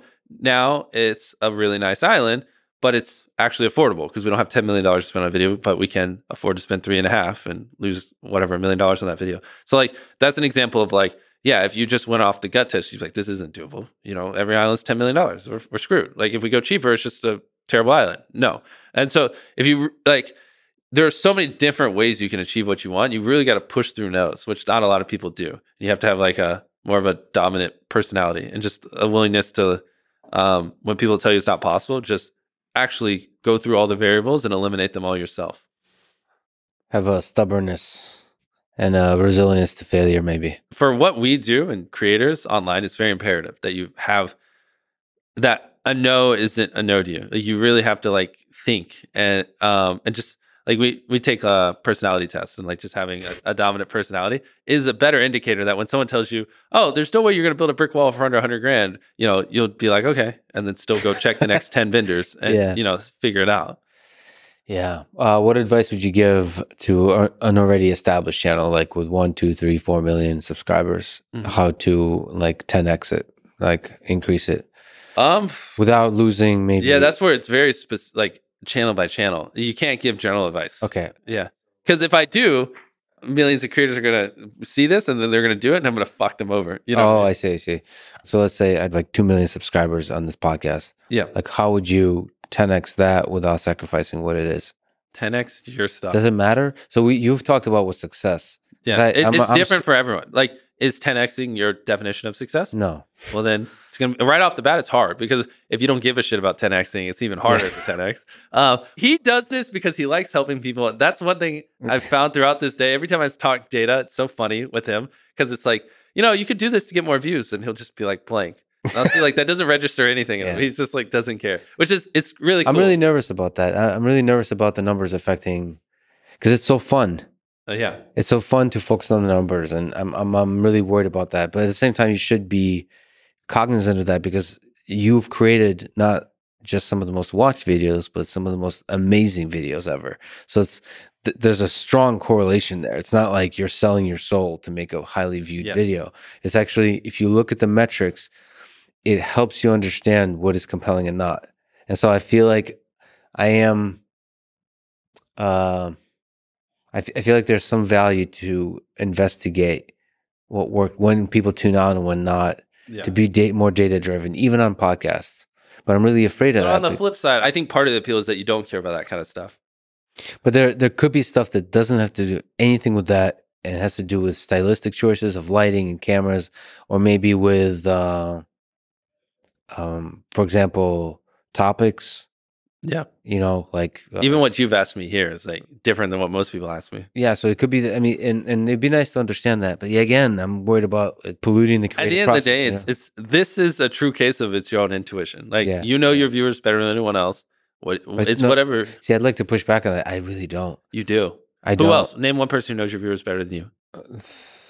Uh, somebody that looks at numbers of podcasts. No, you know your viewers. You know you're the only. How many episodes have you done? Uh, three fifty. Exactly. But I'm not paying You're, attention. no, you're the only one who's watched every second of all 350 of them. Probably. That's just that's just not no. Well, I do. haven't. But the Cause, well, because you did it, so you do know what's in all of them. It's Sure, your but- content is you. People, I'm telling you, you do, and this is just one of those moments where you're an intelligent guy, and you just have to trust your like instincts. Like, just think, what is the typical ex viewer, and what do they want? I don't think like that. My t- But that's like, all you would have I'll- to do, and whatever your gut tells you, that would be the best guess. You don't know what the typical viewer is, though. I don't. I don't because I to investigate that would be very very difficult, and then you have to start looking at the numbers. You have to start to like consider demographics. The only way I know that anybody even watches it is because I'll, I'll sometimes run into people like when I run along the river, and they'd be like, "I love you, Lex." It's like, okay, well that that's a, that's a data point, and they're Yeah. like cool people. But you know, I don't know. Any, like, I don't have any other. Um, it's difficult, man. It's difficult to know. It's difficult to know who listens to podcasts. It's difficult to. Do you have a sense of who's? I mean, like you're so huge that everybody watches. yeah, Uh, but no, I still do. I'd say if you were to just put a gun to my head and you're you're like, all right, we're Yeah. gonna pick a random person that watched your last video, and you have to like roughly guess what they are, and if you're not close, we'll kill you. I would say probably like a teenager that plays video games, like some some like that would be probably the typical one. And then there are people that are maybe a little bit younger. A lot of people that are, are older as well. But in a random random sample size, yeah, it's probably like a, a male boy that plays video games. Like that's the best way I would describe it. But I don't try to pertain to them. I just make Right. whatever I think is interesting and good content. Um, and this is what we were talking about before. Even though hypothetically, thirty-five to forty percent of my audience is uh, women, which is you know less than a majority. If we get 100 million views a video, that's still 30 to 40 million females that watch every video, Mhm. which is probably the largest uh, you know views per video for, for women on the whole platform. Which you wouldn't think that you know. Uh, like I can't think of a single other creator that gets more women to watch their videos than that. Um, and so it's just anything, even like people above the age of 30, even if it's only like three or 4%, that's still three to 4% of 100 million views is a lot of people that age. So we, we hit a large group of, uh, of kind of every demographic, if that makes any sense. So, w- what if we look at other maybe more challenging kinds of channels, or not? But if we look at educational, for example, like lectures, or if we look, yeah, educational, it could be short videos. Like, Yeah. how would you 10x that? Like uh, something on uh, robotics, on biology, on science, on engineering, on all all Yeah. of that. I, That's Um, more educational focused. we would honestly just have to pull the, because it's the same way as if you went to Gordon Ramsay and you said, how would a new cook cook better? You know, it's like, Oh, so gotta- even then, that's not even specific. Like, you have to go channel by channel. You really do, or I'm I'm giving horrible advice because Yeah. if there was these just golden rules, everyone would do it. You know what I mean? Like if there's these magical little principles, How quickly, when you look at a channel, can you kind of very give advice? yeah. It's it's like surface level at the start, and then the more if we watch ten videos, I feel like I'd have a good profile, and I could tell you, in my opinion, you know, when, especially once I look at the analytics and I get more ingrained in like, okay, the typical viewer is this, they're from here, Yeah. here's how they're feeling, you know, because there are people who make videos for rednecks and like the rednecks taste of content is just so much different than obviously women watching makeup videos which are so much different than you know teenage boys watching a minecraft video. They're just all different. So the biggest thing you have to do is put your head your head in the headspace of the viewer and see the content how they would because if you just try to only give your taste which is what a lot of people do and things from your perspective it's very biased and it's just not going to work for everyone and that's actually how you do more harm than good which is something i'm very careful of Yeah, but at the same time, just generating a lot of ideas. I think the first time I've talked to you was on Clubhouse, actually. yeah And I mentioned something about robots, and like almost immediately went to generating a bunch of ideas around Oh yeah, robots. easily. Uh, it's just, A hundred robots versus a hundred humans. Yeah. You- How you- far can a robot throw a potato? I think your idea, like I think the first idea was because you just said so many ideas I never even thought of, but it's it's, it's it shows the value of uh, basically brainstorming with people that think differently. but at the end of the day, my ideas are probably you know might lean towards some people a little bit younger than your audience. Like some of the stuff. I'm, yeah. But there's still ideas. Like I think the first one you said, because we're talking about uh, quadruped, like uh, robot dogs. You said to replace a biological dog with a robot dog and see if the owner notices something. You were just quickly brainstorming different Yeah. ideas of like how to. this was years ago. I remember that. Yeah. Which is just, I mean, it's like, oh yeah, I never really thought about that kind of. So it's the basic, the tension between what does it take for a robot and an AI system to replace the, the biological systems that we, uh, the biological creatures that we Yeah. we love in our lives. Yeah, and but like that was like the um, the pace of idea generation w- was the thing that struck me today and in general. It's like that's how you get at good videos is you keep keep It makes it's much easier to make a video around a good idea, obviously, than Right. a, a bad one. Like it, you're just setting yourself up for success. Okay, so that's for uh, 10xing already popular um, channel. What's the hardest number? You said uh, the numbers that matters: click through rate, average view duration, and and uh, surveys. What's the hardest number to uh, optimize for? Probably surveys. You know, Do you have any? Do you have an insight into the surveys at all? No, not really. But if you just click on a bunch of random videos online, you'll eventually get a survey. Was this video transformative, heartwarming, inspiring? What people rate does make a difference. Um, and it's like you can get people to click a video, you can get them to watch it, but you can't really fake whether or not they're satisfied. Like Yeah. they, they don't lie, the surveys, you know. Um, is- you know, maybe one person here or there might troll, but once you aggregate enough, it's a pretty clear telltale of the video. So either you're making a great video or you're not. What is it? Uh, minimizing the non regrettability Yeah. I think Elon tweeted that Yeah. that's what he's tried to do on for Twitter. For Twitter, and that's interesting. That's the, that's basically the survey metric. How happy you are that you've been using the platform. Yeah. Elon tweeted, We want to limit the amount of regrettable minutes people spend on Twitter. And uh, the first thing I thought is like, that's something YouTube already has unlocked. Yeah. Like their whole survey system and feedback loop How tough is it to take on YouTube? You think? Like, um, for Twitter. Yeah, for Twitter, for anybody else. Um, I mean, it's going to be basically impossible. I mean, YouTube's not going anywhere. And I mean, I don't know. I don't, I don't think anyone's going to do what YouTube does better than them, uh, at least not in the next 10 years. You asked on Twitter, would you rather have $10 million or 10 million subscribers on YouTube? Uh, what would your own answer be at various stages in your career? If uh if if I had nothing, I would say ten million dollars. So because with ten million dollars, you can hire some people and pump out content and with like a million or two, get ten million subscribers, and then keep the other eight million. so that's if you believe in your ability to uh, grow a channel. If you, uh, Well, if you yeah, if you don't believe in your ability to grow a channel, then you shouldn't take the ten million subscribers because you're just gonna kill the yeah, channel. you gotta, So the 10 million is definitely it, a better question would be would you rather have a million dollars or 10 million subscribers? That's where it gets a little tricky. Because now it's like, hmm, you know, a million dollars life changing amount of money. Uh, but you know, if you semi know what you're doing, you probably make a million dollars off a 10 million subscriber channel, but there is a little so, bit of so risk. a million dollars might not be enough to to build a strong team because you Uh, don't know how to do it. So you might waste all of that money. yeah. Or they just keep it and retire. Yeah. Okay, that's true. Yeah. Because 10 million is just so high. It's like, just never work again. Who cares? For the average human, that's so much money. It's interesting to me also to the value of the subscriber versus the value of the dollar. Um, I suppose how valuable is a subscriber for, uh, like what percentage of the videos, like how active are the subscribers in watching the video Um, for you? That's hard. I don't know. I was actually thinking more about the subscriber to dollar. Like if someone has 10 million subscribers, have they made 10 million dollars? I don't I don't know why that that kind of popped in my head. It's an interesting thought. Uh, do you ever, when you analyze uh, videos, do you ever analyze videos like we- we've talked about offline of other videos across the YouTube in general, just to understand trends, to understand the social behavior and all Well, that? all kind of stuff? your not all, but a lot of the questions are analytics based. yeah, Yeah, it's so because I love it. Uh, I mean, it's just a giant social experiment, right? Like what people like to watch, what people share. yeah. It's like a fascinating. And so I hate to so back like I said before, what percentage of your audience do you think care about this kind of stuff? Like this deeply about YouTube analytics? I think a large amount care about uh, curiosity and exploration of interesting ideas. Uh-huh. So in that sense, it. Yeah, this would this would fit it. I love it.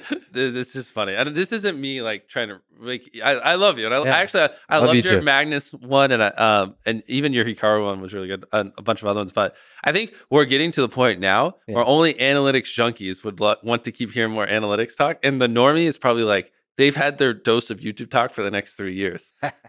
Maybe I'm wrong. Hey, comment if I'm wrong. I could be. I don't know your audience. See, this is where you would tell me, "Shut up." I know my audience. You dumbass. And I don't at all. I actually I just follow the thread of curiosity. And I think there's just a lot of curious humans in the world. And and to me it's like so the, question about analytics is the question of basically stepping away, stepping outside of yourself and thinking, why the hell do I like TikTok so much? Why do I like Twitter so much? Why do I like YouTube so much? And getting, even if you're not a creator, getting an insight into that is really interesting. It's like, what, because because all these platforms are fundamentally changing the nature of content. People are reading books less. They're probably going to be watching movies less and less. They're probably going to be watching Netflix less and less. Do you ever think about the the sort of the darker side of YouTube and um, with shadow banning and censorship and all that kind of topics, especially if you see it in other platforms like Twitter that yeah. that um Elon recently highlighted the shadow banning that was happening and in general the censorship that was happening on those platforms. Do you think about the role of centralized control of which information isn't or isn't uh, made available through search and discovery? I'll be honest.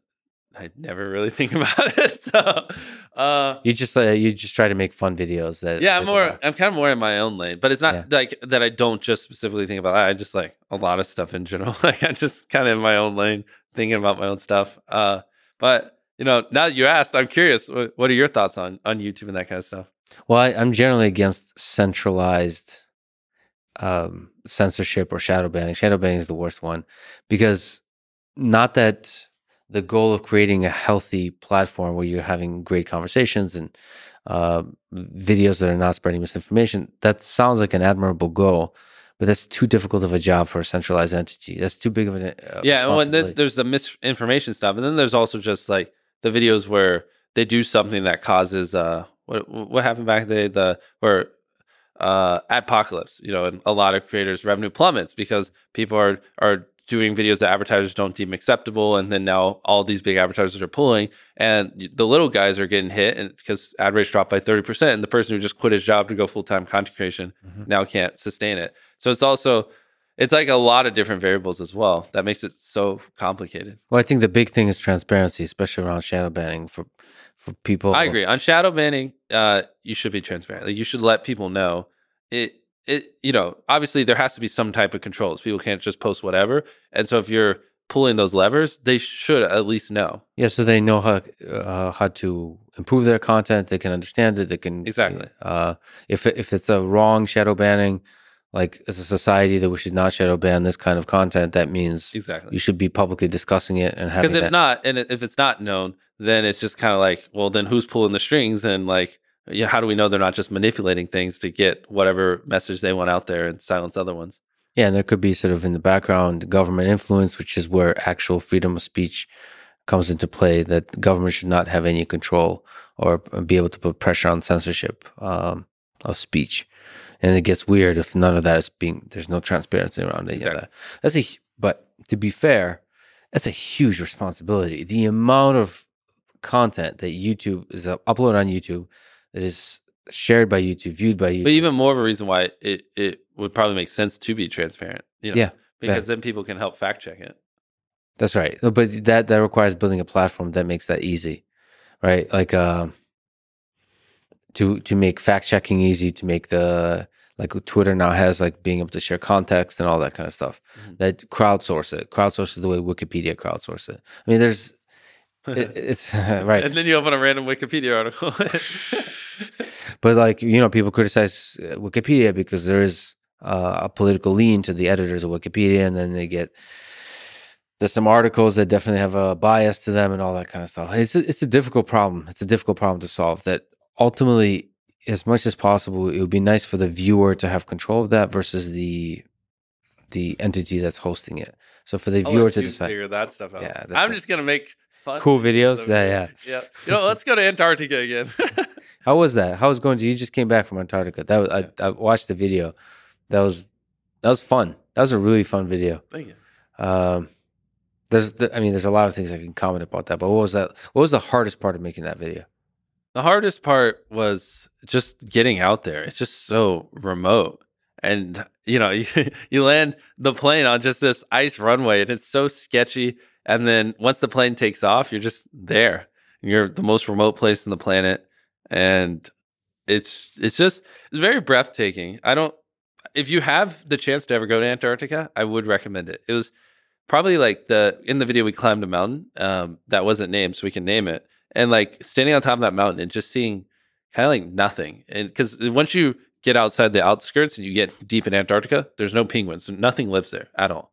Um, and so there's just nothing in every direction. It's just snow and these crazy beautiful mountains, and some of them stick into the clouds. And it was, and the um, if you go during summertime, the sun never goes down, Mhm. so the sun's up 24 seven, and it's just like spinning in circles at the top of the planet or whatever. It looks like the top. Um, Yeah, you guys commented several times how beautiful. it yeah, and so it's just yeah, it's just very beautiful. what about shooting itself, like the technical aspects of shooting it?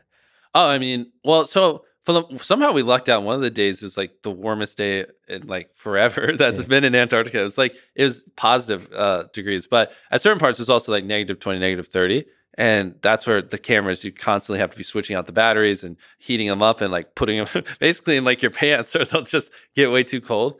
And uh, we were prepared for much worse, but it ended up being much better than we thought. So for that video, but in general, maybe some other challenging videos. How does how do you go from the idea stage to the actual execution to the final video? What's can you take me through like a full process of like Yeah. we're we're talking about some crazy wild ideas today. How do you go from that to a final video where you click publish? Well, I mean, obviously, first things first, you got to figure out the idea, and then it just depends. I mean, pick any video you can think of on my channel. I can take you through it.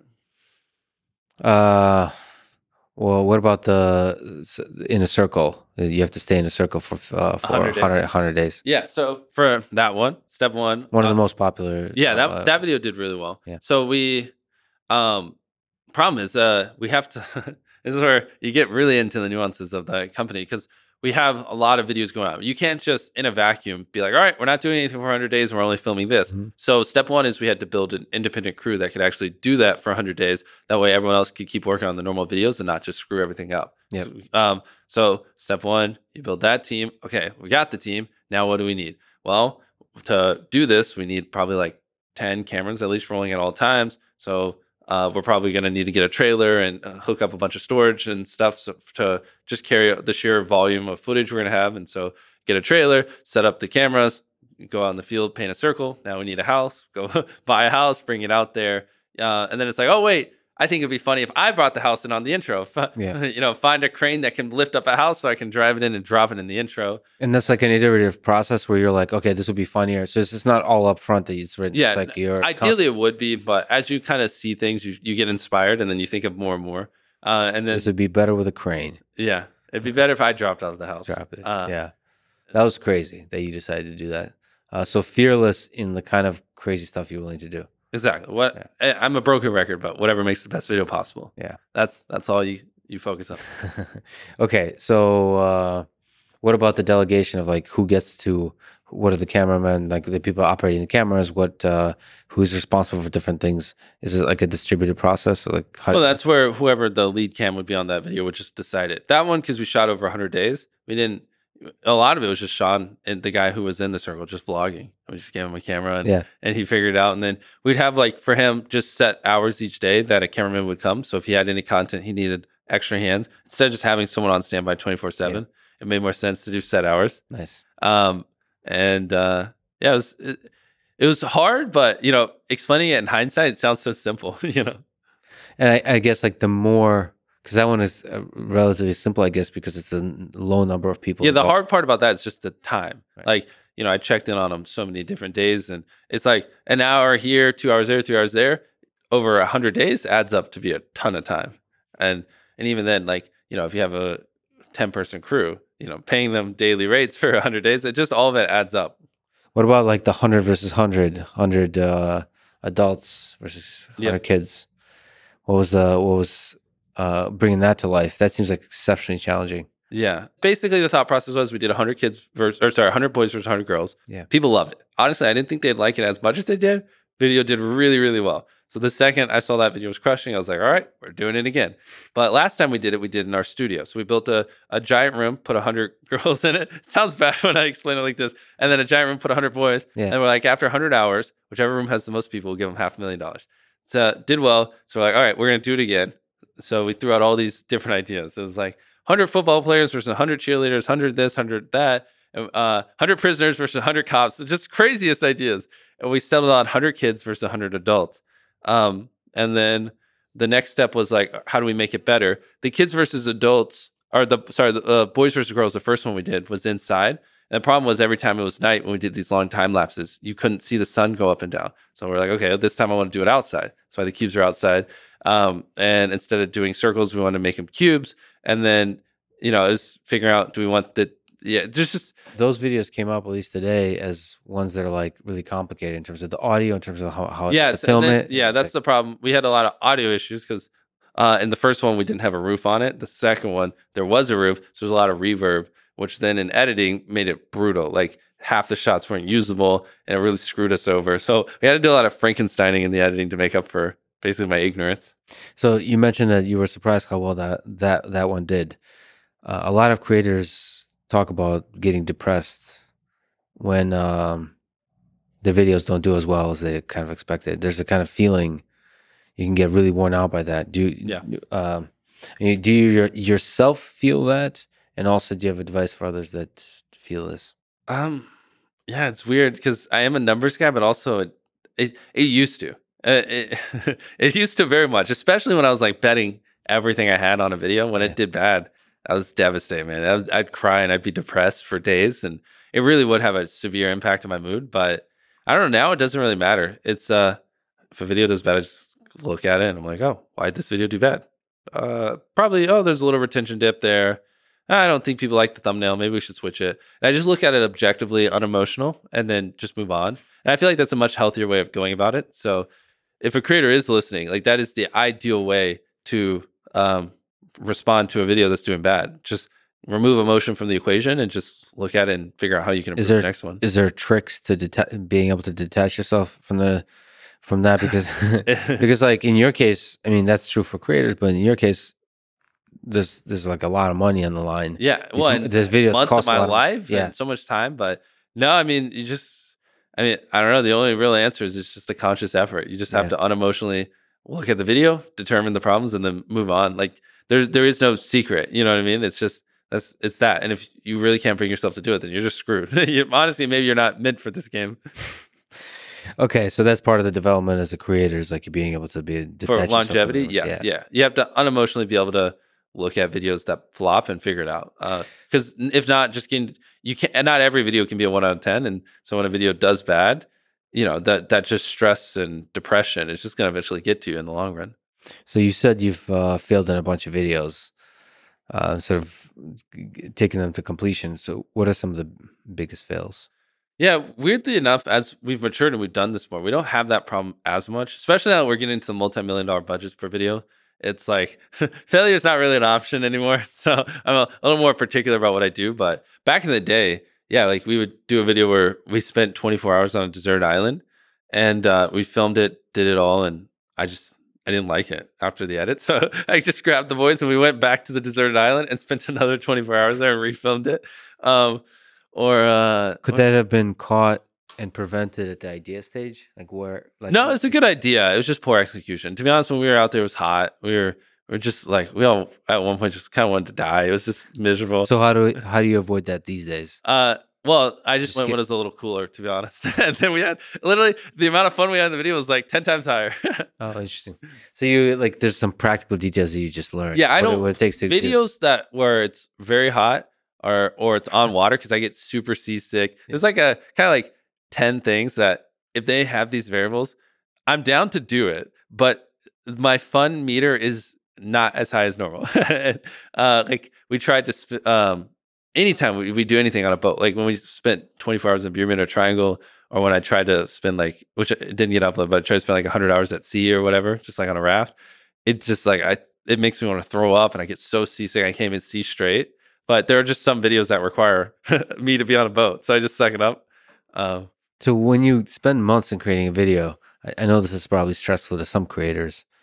Um, like how much stress? How do you feel when you have to click publish a uh, video? n- now, not much. So you're able to detach yourself. Yeah. it- again, and old me, tons. I mean, bro, I'd be like scratching and nervous, and like my hands would be sweating, like to the point where I'm almost about to puke. I'm like, "Ah, I really hope people like this, but you know, I don't know. I think that's just part of maturing it. There's different, and as a content creator, there's different phases, and uh, you just like once you get over the the fear that you're just going to wake up one day and be irrelevant, you know, and you Yeah. just, you know, accept that like you believe in yourself and you believe in your content and that you can continue to be relevant, then you don't I don't know, you kind of are it's a little bit easier to detach yourself, I guess, and and that's I it's a much healthier place to be. You can't do this for 10 years if every little thing just causes these huge emotional reactions. It's like that's why a lot of creators go a little, you know, mentally insane.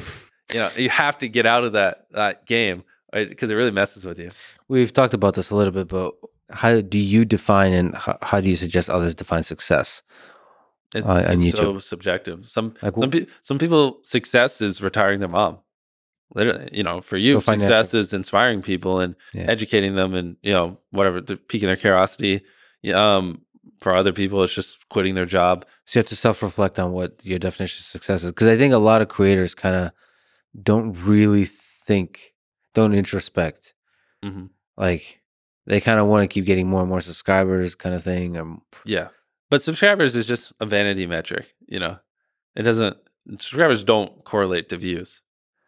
Sure, or views. What? Yeah, I know, but that's more. That wasn't directed to you. That was more directed to people listening because uh, a lot of people do really care about subscribers or even followers, like on TikTok.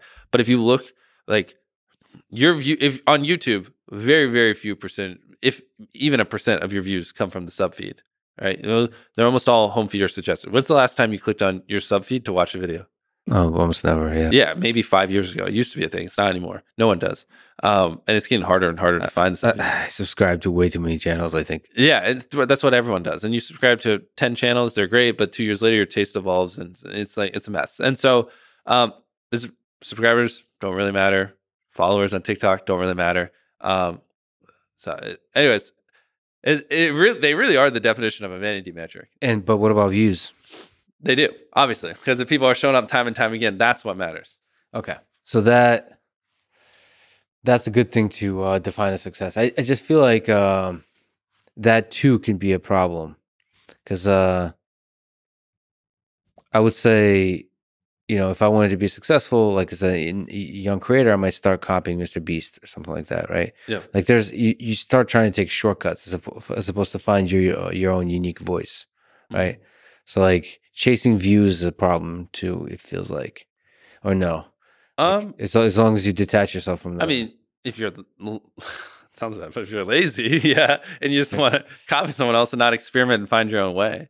But Okay. yeah, I mean, you can't make that excuse for them. If someone just isn't coming up with original stuff and putting in the effort, you can't just say, "Oh, it's because they're chasing views. We need some met- different metric for them to chase." No, they just need to find their own way. I mean, it just feels like unique type of content will often lead to sacrifice in the number of views in the short term.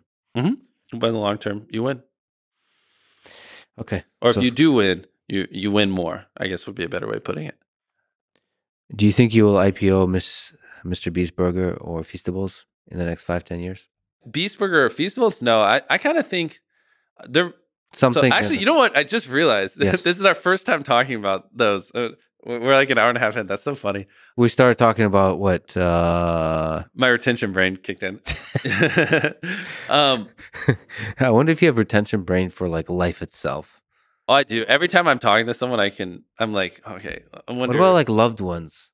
Like spending time with loved ones, thinking like we could be doing something much better right now. right? Yes, no, that is uh, a serious problem. Uh, with well, well, so we'll pause the Beast Burger question. Yes, but that's why uh, my current girlfriend, uh, which I was telling you before when we were talking about this, is she has a genuine love for learning, and that's something I have. Like I, I always feel like I need to be learning something to justify the time I'm spending, and so that's why it's such a nice trait because I feel like the time is being used optimally because whether we're watching a documentary or we're going and, and you know taking an IQ test or reading about whatever, just why modern art is a thing. I don't know, whatever weird thing we decide to do. I'm always learning and improving, so it justifies the time. So to maximize retention in your relationship, Yeah, you, you want to spend time that time learning as much as possible. yeah. I, I, which conveniently I don't have to force, right? Yes. Or or I want to be recharging, so I when I do work, I can you know hit the ground harder. And luckily, uh, we're into a lot of the same things, which you know happen to be learning, and sometimes it's not learning, like maybe watching an anime or something like that. Um, but I'm a big believer in you're either if you well if you if your goal is to be like a super successful entrepreneur, you need to either be working or you need to be doing something that decompresses and recharges you so you can work again. If your goal is to be like a really kick ass entrepreneur. And obviously we're boiling this down to like a very basic thing. And so the the things you're doing in your downtime when you're not working, if it doesn't recharge you, you're screwed. You're just a ticking time bomb waiting to implode. Um, and so you got to like heavily recharge. And like so like watching for me anime or whatever it is, playing a board game, like that is actually kind of crucial to my success, which takes a lot of maturing to come to that conclusion because I used to be the kind of guy that wanted to work every hour of the day and I would try to train myself to not need that stuff and I you know and I almost resented like that I, I have to do these kinds of things and it would piss me off because it's not optimal and you know I just really want to make content and entertain people but yeah, as someone who's gone down that road and you know you just work every day for two three months straight and you know every hour of the day and then you just a bomb waiting to explode and lose your mind and the only real sustainable thing is to just like give yourself time to recharge in between working. So there's a kind of balance you have to find. You have to. Even yeah. and I hate it more than anyone else because yeah. I, you know, I, you hate I, not working. Yeah, because it's just not optimal for yeah. time. Like it's it's it's as a human, I do need to occasionally watch a mindless show and play a board game. Yeah.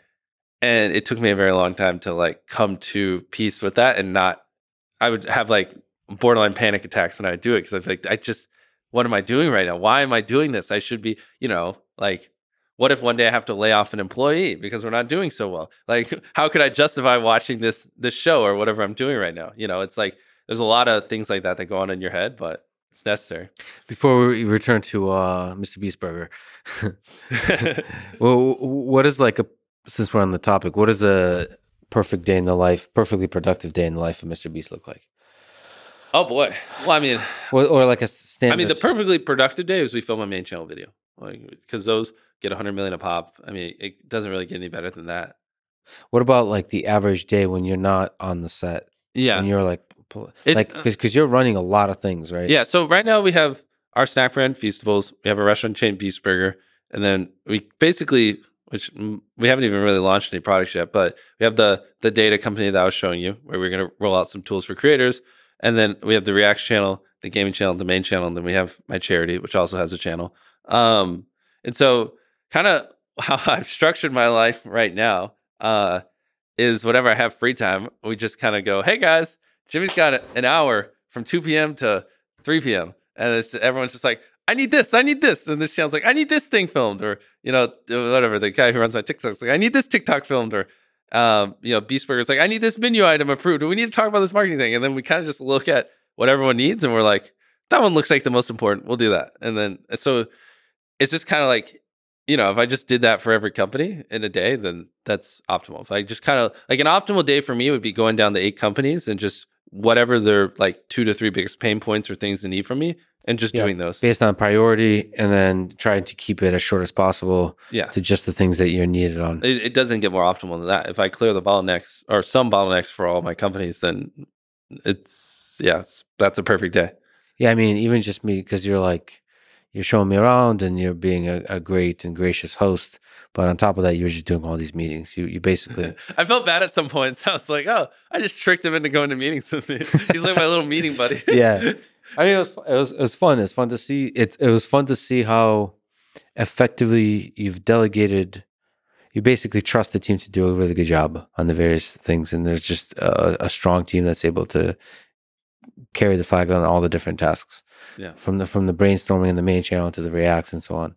Yeah, it's really interesting. I mean, it's it's really interesting what it takes to build a team like that because you very quickly build a very large team that's that's able to scale. Which is very scary because it's my first you know, uh, I, I'm 24, you know, and I, I, think I was telling you this earlier. It's funny because six years ago, I had to raise my hand to go use the bathroom. And now I'm in charge of hundreds of people and entertain hundreds of millions of people. And so it is crazy just how quick it comes up. And I wish I was a, a little bit older so I could have ran a couple companies and failed a few companies in the past and like learn from those and apply those here. Cause I know for a fact when I'm 34, I'm 24 now, when I'm 34, I'll I'll know so much more about running a business and scaling and hiring and and how to lead people and better effectively communicate and all these different skill sets that will make me a better leader.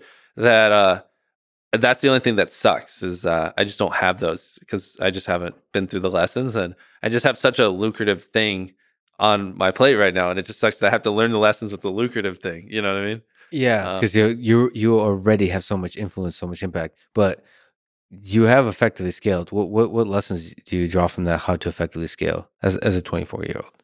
Like uh, you, yeah, that's you, something I feel like I actually could give a lot of value to to young people who are doing it, like older people who've built five companies or whatever they do. Um, I probably couldn't. You know, they're going to be like, "Oh, this is so obvious," but um, for uh, younger first time business owners, you gotta just experiment. To be honest, and uh, but for us, like it's just a new space. No one had really ever scaled up a hundred person team to build make content on YouTube. Mm-hmm. So there wasn't no. Uh, I spent all this time like I hired one person from Disney to at one point to come in and, and help. And obviously that was a dumb idea looking back on it. But you know, I thought, oh, they make great stuff people want to watch and they come over here and help me build a team. And you know, and they build it more the traditional way and not like how it should be online. And and so then it's like, okay.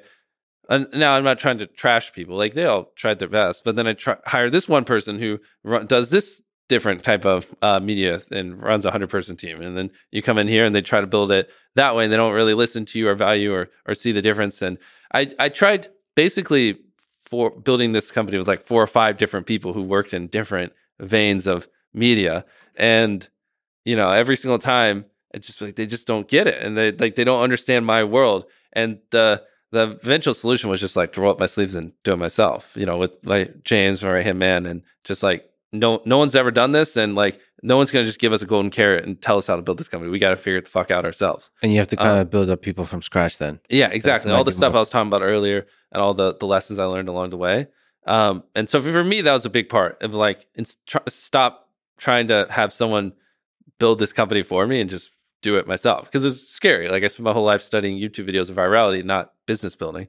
But fuck it. I was like i guess we just got to do it ourselves. And um, and that's where things really started to click. And we got the exponential growth. And we started getting the right people and training them the right way. And, you know, just throwing conventional stuff out the door and focusing on what's actually practical for YouTube, which is just completely different than traditional media. So you train people and then those people train people and then and so on. Yeah. I mean, it's just even like, you know, how you do the lighting on sets or like how, how you do the audio or, or, um, you know, not writing scripts. So, you know, we're just not as efficient with our filming. Like sometimes I have to have 30 cameras running.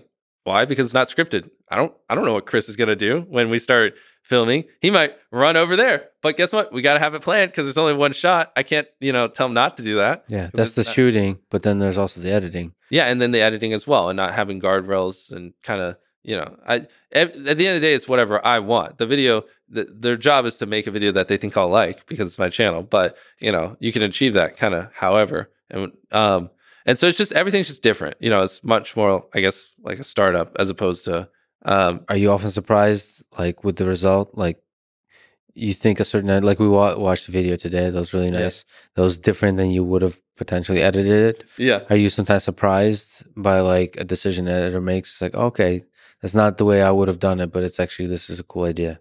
Yeah of course. Yeah the um the, the thing my biggest fear is i don't ever want to get trapped in like uh bubble of you know because we are getting 100 million views of video on the main channel like but i don't want to get in this feedback loop of just my ideas are great or or not feedback loop but stop learning and improving because it is easy sometimes to be like what we're doing is working. We need to just keep doing it. I want to keep learning and trying new things and i guess one way i'd put it is like you don't when when you're on a, a come up or you're growing you don't want to uh, test new things once uh, you start to plateau or have a downtrend. Because if you're like, you know, you you're skyrocketing, right? You're up, up, up, and then you level off and you start to go down, and you're like, oh, this isn't working anymore. Let's start experimenting. Well, if you have a bad experiment, now you're in like a tailspin. You're nosediving, and you have one more bad experiment. You're like screwed. Kind of. I'm oversimplifying.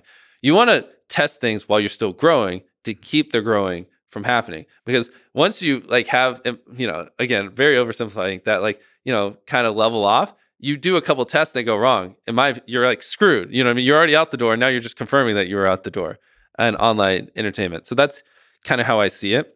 So I think it's very imperative that you're constantly always experimenting and trying things, even if you're getting crazy, unheard of growth.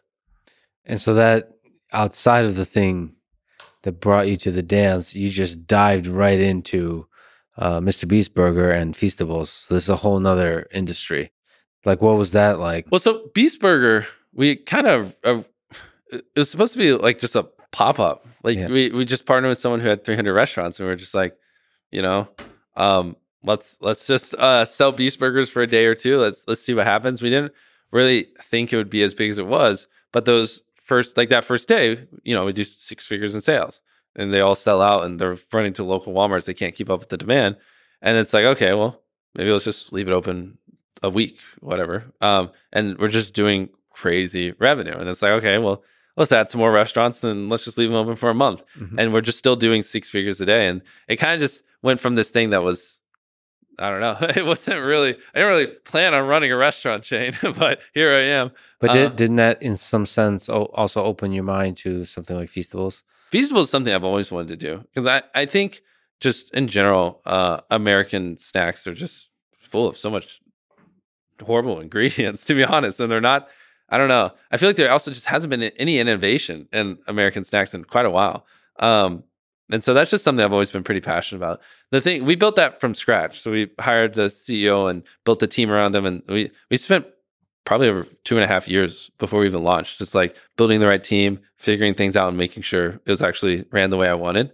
Um, which Feastables has just been crushing. It's it's very interesting. Uh, I, this is something I've never talked about publicly, but having products in retail, it's like before Feastables, everything I had done was online. Mhm. So if you wanted to, you know, anything from the quote unquote Beast brand, you'd have to buy it online and ship it to you. But Feastables, now that, you know, because our first product, chocolate bars, we started putting that in, in retail locations. So, like, for example, Walmart, it's it's crazy. Like it's just it doesn't make sense how if you're which I guess it does for because we get 100 million views of video. So a lot of people know us. If I go stand in Walmart, those people recognize me and Yeah. ask for photos. Like if I stood there long enough, I could take 150 photos today in Walmart or 200, whatever it is. So obviously it makes sense those people go find Feastables, but then you just multiply that by every Walmart in America and it just Yeah. gets so crazy. And I, I didn't think we'd be doing the kind of revenue we are. And we're about to launch in some other I don't I don't know if I'm allowed to say it, so whatever, but Yeah. other big retail, you know, locations and convenience stores and like by the end of next year we could be in like 40, 50,000 locations and th- the numbers just don't make sense. you know what I mean? What are some interesting challenges about scaling there that surprised you?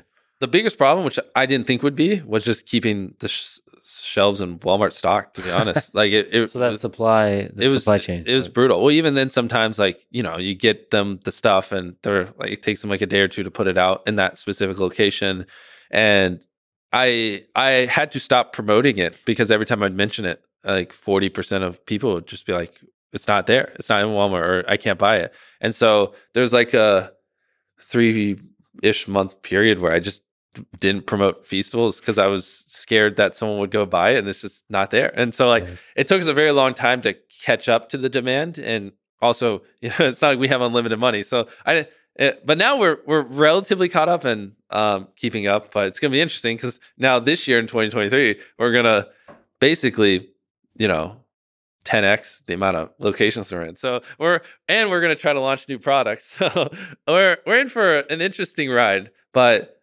yeah, I just hate I hate when I tell people you know like hey go try this product and then they go in their local Walmart and eventually other places and it's not there. It's just so brutal. You know they made that whole journey out there and they couldn't get it. And so that that was really it. Um, besides that, no, it's it's been doing way better than I ever thought. To be honest. Uh, you've talked to a couple places about maybe doing mobile games or computer games in the future. yeah. Uh, is that something you're still considering? Yes, um, because uh, you know, do you normally talk with people as much as we talked beforehand? Is that I, No, no. That that that was the problem. we spent all day today. I, I just talking clicked about in my head. Everything you asked me is stuff we already talked about. Not really. Well, no, no, not angles. everything. I take it back. But sorry, Yeah. the last two questions, yes. And so it's just funny because yeah, what? No, I tried. So okay, there's a di- there's a different style of asking those questions because I I on purpose didn't dig further with you. Uh, I could off- tell. off- yeah, off the rec- so I can But tell you. weird- okay, this is by the way. Okay, all right. All right. Well, it's, uh, this is the first time I've ever talked to somebody as much as I did with you beforehand. yeah, Whoops. on the same day. I know. We Not even same all day. together. We're talking and I like only three slept hours one ago. hour. Yeah. Yeah. Yeah.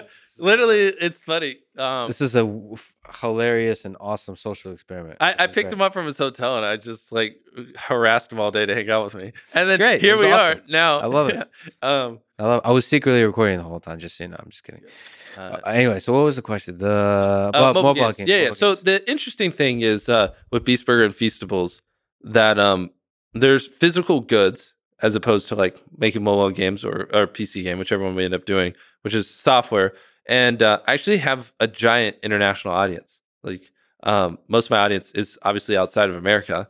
And so the problem we're running into is it just takes time to build up the supply chain and get Feastables in Southeast Asia, get Feastables in India, get Feastables in Brazil and Mexico and all these other places where we have giant pockets of our audience. And same thing with Beast Burger. It's just, it's going to take probably years, uh, unless we partner with someone who already has distribution, which we're figuring out. But the beauty of software is I can make a hypothetical game or whatever we end up doing, and all my fans can, you know, use it tomorrow, uh, the day I mention it. And so if I promote something in a video to 100 million people and it's like a, you know, basically like a game, they can all download it. So they're, you know, um, but if I promote a Feastables bar, right now it's only in America because we're we're struggling just to keep up with American demand. We haven't even gotten the chance to go outside America. So I I alienate a, uh, a majority of my audience, and it feels so shitty to just prom, you know mention something that most of them can't buy. But on the flip side, you can't just spawn this crazy infrastructure and just have tens of millions of bars and all your products in every single store across the world before you promote it. So you can't put the egg before the chicken. And so um, it's like that. That's that's what I'm excited about. I want to get into th- less physical stuff and more stuff that everyone my can actually use. That's Well, the thought process. Especially if there's a social element to the gaming too, because it's not unlike Feastables. Like that's a product you consume. You missed it when you're setting up for this. We were uh, doing some basically just laying out every everything that we're planning for. So we're at the phases where we want to start hiring the team to build it, and we're kind of just laying out the game. And I was actually really curious to get your thoughts, but I can't say it because Yeah. whatever I say, someone's just gonna take it and run with it. But, But you- I have a pretty good idea. about the kind of games you, Yeah. you're thinking about. Yeah, I mean, I can imagine. We also talked a little bit about it. Yeah, it's super so awesome. much good ones. I did. so much good talks. All Right. right. The juicy talks happen. You- She's like, I gotta go set up. Well, you know, I, I already heard a lot of awesome stuff. I mean, but that is a different kind of team you would need to hire. Yeah. Is that a little uh, nerve wracking? Like going into a new field and trying to. A little bit, but then I remind myself like like Steve Jobs didn't know how to code, right? And you know, he just he just knew what a good product was. And I feel like as someone who wasted so much of his life playing video games, I have a good sense of it. and that might be ignorance. Well, that, that's really important, right? It's not about coding; it's about what makes for a good game. exactly. That's And again, that might foremost. genuinely be ignorance. And maybe I end up, you know, getting bit in the butt because of what I'm saying now. But I think just like with YouTube, I just want to obsess over making a great product and things that I think my audience will love. And I think as long as I keep that as my North Star, it'll do well. Uh, what does the path to being worth a hundred billion look like? What does a path to being worth a 100 billion look like? I don't know. Like, because I- okay, okay, let me just like pause. You're 24, and there's so much awesome scaling, so many great ideas. Do you, you think about different trajectories? yeah. Uh, what those possible trajectories might look like? Yeah, I mean, if the goal was to just be worth hundred billion dollars, yes. I mean, I'm my goal. I'm a broken record. Is to make the best video possible because I know whatever else I want will come. Obviously, blah, so blah. the the, the, video is the foundation. Yeah, exactly. So to path to hundred billion dollars is keep getting hundred million views a video. You know what I mean? Um, but or more. or yeah, or more exactly. If we can keep growing, but you know, if we can keep Feastables growing, right, and we eventually expand in- international, and one day we're in hundred thousand retail locations, and we're, we're selling the same amount of SKUs per or units per SKUs like we're currently doing. Uh, I mean, that would crush, and then obviously, ideally, one day we open up hundreds of Beast Burgers. We get it where we churn out, you know, like Supercell, a couple hit games. I don't want to make dozens or hundreds of games. I just want to make games that are just great. And you know, we rarely drop them, but we do, they're bangers.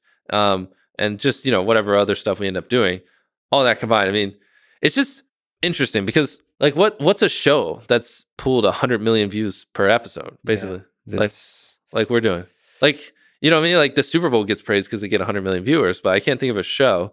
Um, maybe in reruns or something. but it's also a show that's has um has a singular kind of Ex- figure yeah. that you can now use as a like I don't have a network tell me what to do. I don't have anyone. Like I can Yeah. do whatever I want. So it's a very interesting position because I put out content and 100 million people show up. And then I also have a gaming channel. And I put out content and 15 million people show up. And I have a reaction channel. I put out content and 10 million people show up. And I have a TikTok and I put out content and on average 20 million people show up. And like, and I, so as long as I can keep that going and then we build these businesses, it's like, it's honestly pretty scary to see what will happen, you know? Yeah. uh, over the years because Feastables launched, you know, last year, 2022. So it's a relatively new thing. And Beast Burger, we just started scaling up the physical side. And we haven't obviously even launched any mobile games yet. So I think I'm at the antithesis of it. I don't see a world where my YouTube channel is irrelevant in the next couple of years. I just, this is what I live for. And so if I can keep that going and then really start to expand these businesses that leverage off of it, then yeah, I mean, hopefully there's a day one where I can give away a billion dollars in a video, honestly. That that yeah, that would be one hell of a video. Um, let me ask you the ridiculous question: since you went from being broke to being uh, rich, although you keep uh, spending all your money, uh, but uh, does money buy happiness? How has money changed sort of your oh, your man. contentment, your happiness in life? It's money buy happiness. Um, no, not. I mean, to a point, yes. Uh, once you can take care of your health, you can take care of like any immediate dangers, and you can take care of your family relatively. No, it doesn't. Like, but those things do. Like when I first came into money, one of the first things I did was retire my mom, and like that brought me tons of happiness. You know what I mean? And like, you know, if my brother had a medical emergency and and we couldn't afford it, and I made money to afford it, that'd bring tons of happiness. You know, Yeah. so once you take care of those basic necessities, so we'll say make over hypothetically a million dollars. No, it, it it really doesn't. Like adding an extra zero, going from 10 million to 100 million or whatever it is, makes no difference. So you're given that are just fearless in spending the money. Yeah. Well, let me reframe. I guess it could for some people if if you really I don't know, you spent your whole life obsessing over cars, it probably would bring you a little bit of joy to buy a nice Lamborghini. I, I'm coming more from the frame of mind of a, of an entrepreneur, someone who's really obsessed with business building. For me and a lot of my friends and the people I hang around, what brings us happiness is winning and building companies and do you know changing the world like that that is fun it's a complex problem you can wake up every day and it gives you something to obsess over and devote your life to whereas just having money doesn't you know Well, one interesting question I have for you psychologically. So, because you have become wealthy and because you give, like, part of your work is giving away a lot of money, um, do you find it hard to find people you can trust? Is, Good do, question do, do, do, people see you basically as a source of money as, oppo- as, Yeah, as opposed to another human being? it's weird because you would think yes but i th- i feel like i also know the right places to look. Um but yeah if i just walked into target and tried to make friends with 10 random people of course. Um you gotta uh So you can kind of sense, oh yeah you can sense the right so, thing in so their heart. quickly right? The, yeah. the just yeah it's, it's so obvious. I don't even want to go into descriptions but mo- oh, honestly a lot of my friends are like uh chandler i i played little league with him. Um and tyler the guy i mean i went to school with him chris he was my first subscriber um carl was here after we got big but whatever he's just friends with the boys and it is a, a lot of my closer friends even like my youtube friends i i knew before i was big so maybe there is some merit to that. Maybe it is. I, I don't know. I've never really put too much thought into it. Maybe there's a reason I hang around a lot of these people I knew before I got big because it's much easier. And they help you keep, like, uh, your radar sharp of who can and can't be trusted because you know you can trust them. Yeah. And it's difficult when you become richer and richer and more powerful. Well, one thing you'll also find when you get rich, not even richer, but more famous. One thing I thought is as I climbed this like ladder of YouTube and got bigger, I thought there would be tons of people like me. People, how to like that take like the kamikaze approach to building a business. Yeah. You just throw all your money in it, you throw all your Yes. time, you throw all your energy, you throw Yeah. everything. Yeah. You're just like, fuck it. This it's this or I'm dead. Yeah. I thought there would be hundreds of these. Yeah. And And there isn't. there isn't. I mean, there's like maybe one or two. And I talk to those motherfuckers every single day. I'm sick and tired of talking to them, but I love them. Um, but it's just so interesting because like every level I got up, like I'd get a million subscribers. I'd be like, all right, where's all these guys with the million subscribers that are fucking psychopaths? And then you don't, you know, they're yeah, like, pe- people become con- uh, like conservative as they get like they get more. especially as they get bigger. Yeah. And you know, 20 million subscribers, 30. It's like every step of the way, it's like I just got more and more lonely, to be honest. Which you you know, it, it sounds cliche, and you hear that kind of shit in movies, and you're like, oh, that's not how it works, but it is. Like, there's there's just not many people that just want to give up everything, go all in, and obsess over making the greatest goddamn videos every single day of their life. Like, they're really hard to find. And be able to sacrifice mm, everything for that video. Yeah. Like basically uh, put all the money right back in. Yeah. Or the people doing it, they're on just a small scale. And if I talk to them, it's just 99.9% of the time I'm teaching them things. And it's like, So it's lonely because there's not too many people, especially in the creative space, that are as crazy as you. yeah, it is 100%. It's, it's so, it's not what I, I was expecting. I was expecting there'd be a lot of people like me, but Well, I guess the guy we talked to, Elon Musk, is a bit like you in that sense. yeah, just in a different domain. Yeah. Yeah. exactly. Just willingness to put it all back in. Right. and that's why I've found right now a lot of the people I relate to don't even make YouTube videos. Like they're just like I I'm veering more and more away from fellow content creators and more to just you know I'm just looking for those other people who just share a little bit of it so I don't feel so fucking crazy all the time. like you know what I mean?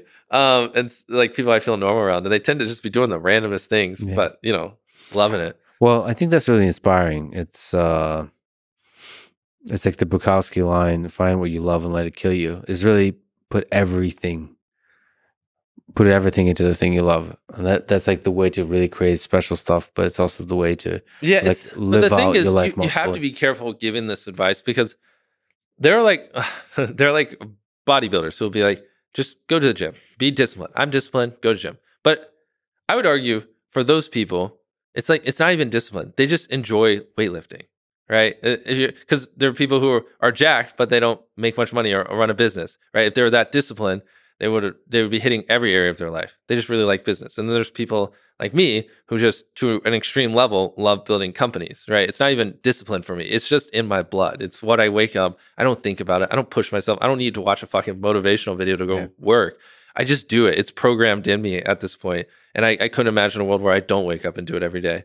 Um, but I think that a little bit of it is genetics um, and just how you're hardwired. Uh, not that it can't be trained or taught, and not that you know, and obviously the friend group you're in influences these things, and over time, I think can change it. But someone's just not going to be able to flip a switch and then just start doing a kamikaze approach to building a business. Just like a lot of people try to flip a switch and start bodybuilding and then quit majority of the time. You know, it's uh, just not innate to them. but I think a lot of us have the capacity to do that in some domain. Yeah, I think if you went about it strategically, if you surrounded yourself with fellow like-minded people, and you know, slowly over time switched it. Uh, but if you just try to like hardcore do it, you're just gonna lose your mind. Do you ever worry about your mental health? Did Well, you take step to protect it? To uh, yeah, to like for the long run to make sure you have the mental strength to go on. Yes, weirdly enough, the best thing for my mental health was giving into my innate nature to work. And it, the most depressed I get is when I try to restrict it and like I don't work weekends or I don't work this day. What's best for me is just to work when I feel like working Mhm. and then just not work when I don't. Like and just have no constraints because there are just some nights where I don't want to sleep and for whatever reason I feel compelled to go all night. Whatever. Like just do it. You know, do whatever you want. Is what I tell my like uh, working brain. Um and I just give into it. And I feel that's where I feel the happiest. And and then um, you know, it's typically like and when I'm really in the grind mode, it'll be like seven or eight days, just nonstop going, going. And then it's like I'll I'll realize like, oh, I need some recharge time. And then go fucking binge a season of anime. Yeah, it, but and listen to your. but that's you the thing. Like body. people will tell you, don't work weekends or don't Yeah. do this or don't work past this or blah blah. Give you all these constraints. But for me, and it's unconventional, I just give into it. I think there's something to be, really to be said for that. I, I I try to surround myself with people that, like, when I don't when I pull an all nighter, they don't go like you should get more sleep. There's a reason I pulled that all nighter. Like if I'm Yeah. really passionate about something, they say they basically encourage it because I, I I have no problem getting sleep and getting rest.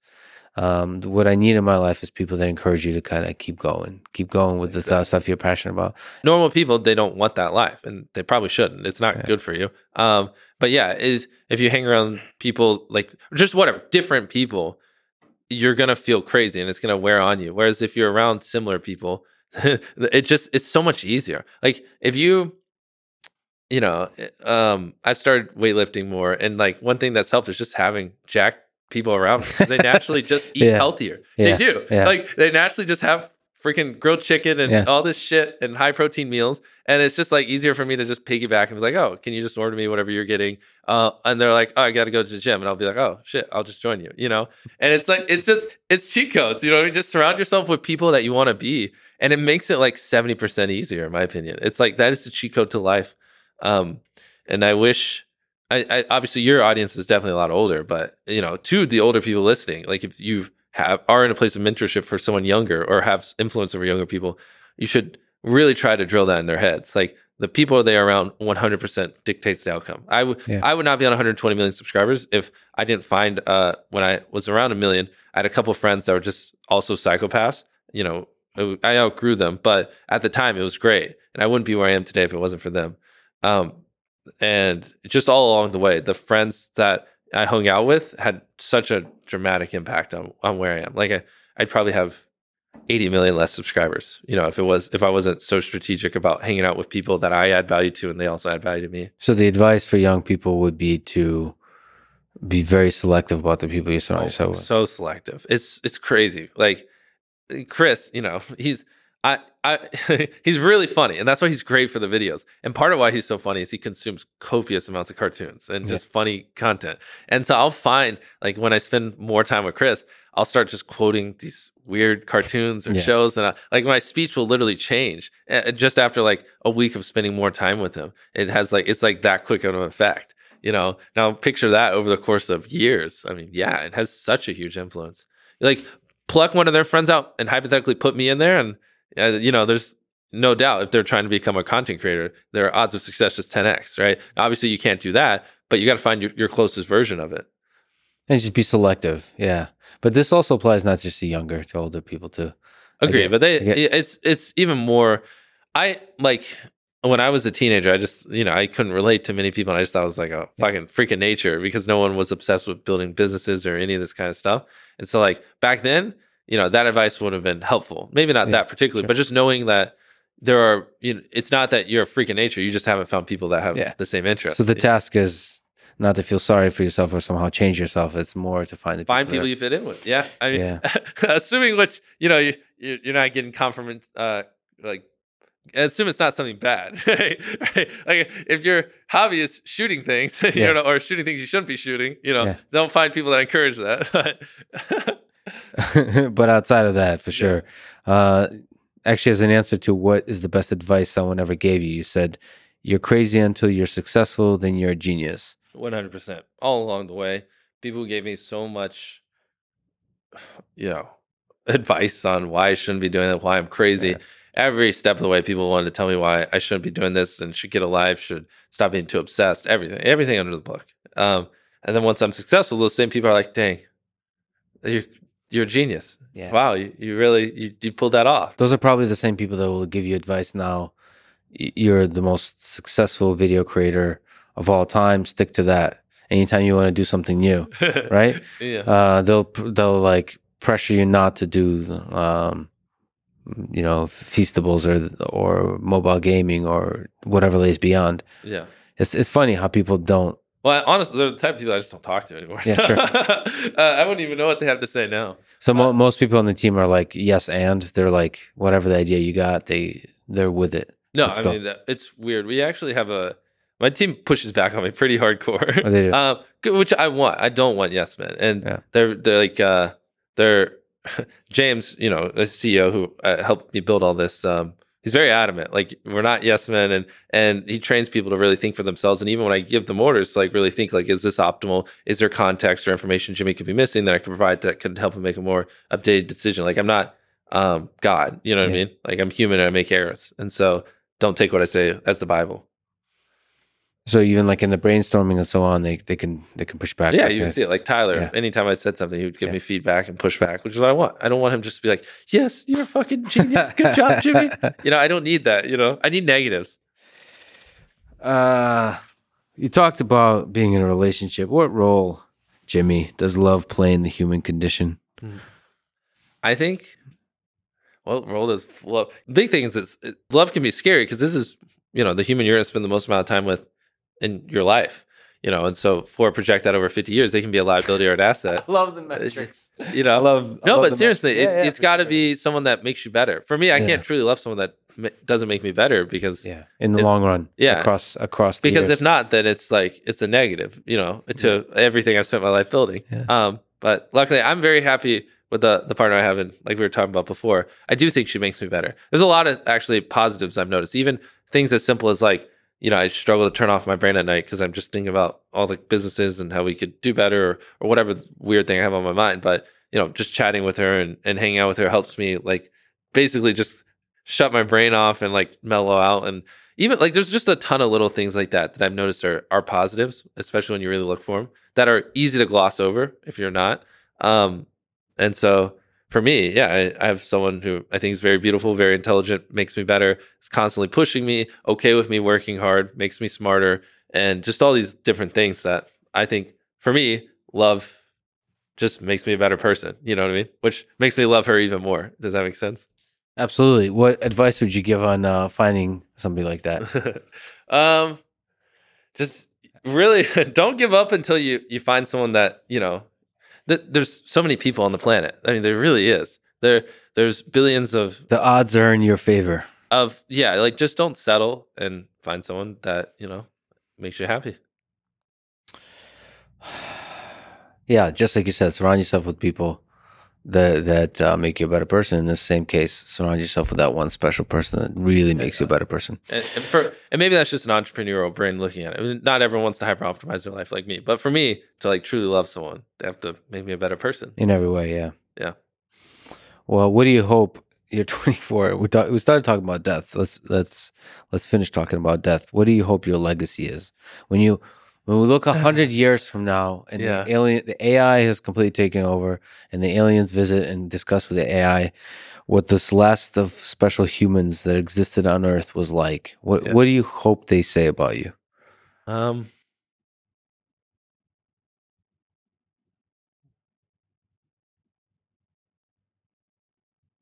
mm, it's a deep one. Uh, probably just that because it's it's hard, right? Like I said before, Elon is over double my age. I could live every second I've lived up to this point in my life and still not even be Elon's age. So I have so much time. I just hope whatever it is that it's a net positive on the world and it impacts billions of people in a positive way that makes lasting change. So you admire people like Steve Jobs and Elon Musk for having sort of reached for that goal as well Yeah, of course. to help to help millions. I mean, the iPhone's the most successful product ever invented. It's it's hard not to admire what he created. You know what I mean? Uh, and the same with sort of as Jony Ive talks about, like the the passion, the effort they put into the designing the iPhone. That like little bit of love is transferred to the whole world. Like they get to experience Exactly. the joy of that from the designer. it's what a beautiful thing to do. You know, what I mean, I couldn't think of anything better. You know, to create something that even after you're dead for decades, just has such a profound impact on basically half the human population. Yeah. it's wild. Brings joy to people. Yeah. Um, well, I hope you do just that, man. You've already done it for millions and millions and millions and millions of people, and I hope you keep doing it. I'm. Ex- I can't. Like, it's so exciting to see what happens this year and next year. I know. Like the I'm sky's the too. limit. yeah. I, I can't. I mean, uh, the videos, but every, all the other businesses you're in, and you as a human being as you grow, you, I can tell. I know, as everyone knows, you have a kind heart, and the fact that you're really damn good at uh, actually using that kind heart to help a lot of people is Thank you. awesome to see, man. I appreciate it. Yeah. More importantly, before we go, Yeah. are we gonna play Dune tonight? Some board. I'm not games. gonna play Dune. I have to. I have. You don't wanna- one hour. st- you don't want to play board games with me? I want to. I'll play. I'll wanna play, board I- games. I- I- you, you don't want to play board games? If if only I wasn't an idiot and actually flew to the right airport. If Uh, you don't but I play do- board games with me, they're gonna dislike the video. Thanks for listening to this conversation with Mr. Beast. To support this podcast, please check out our sponsors in the description. And now, let me leave you with some words from the poet and philosopher Rabindranath Tagore. Reach high, for stars lie hidden in you. Thank you for listening, and hope to see you next time.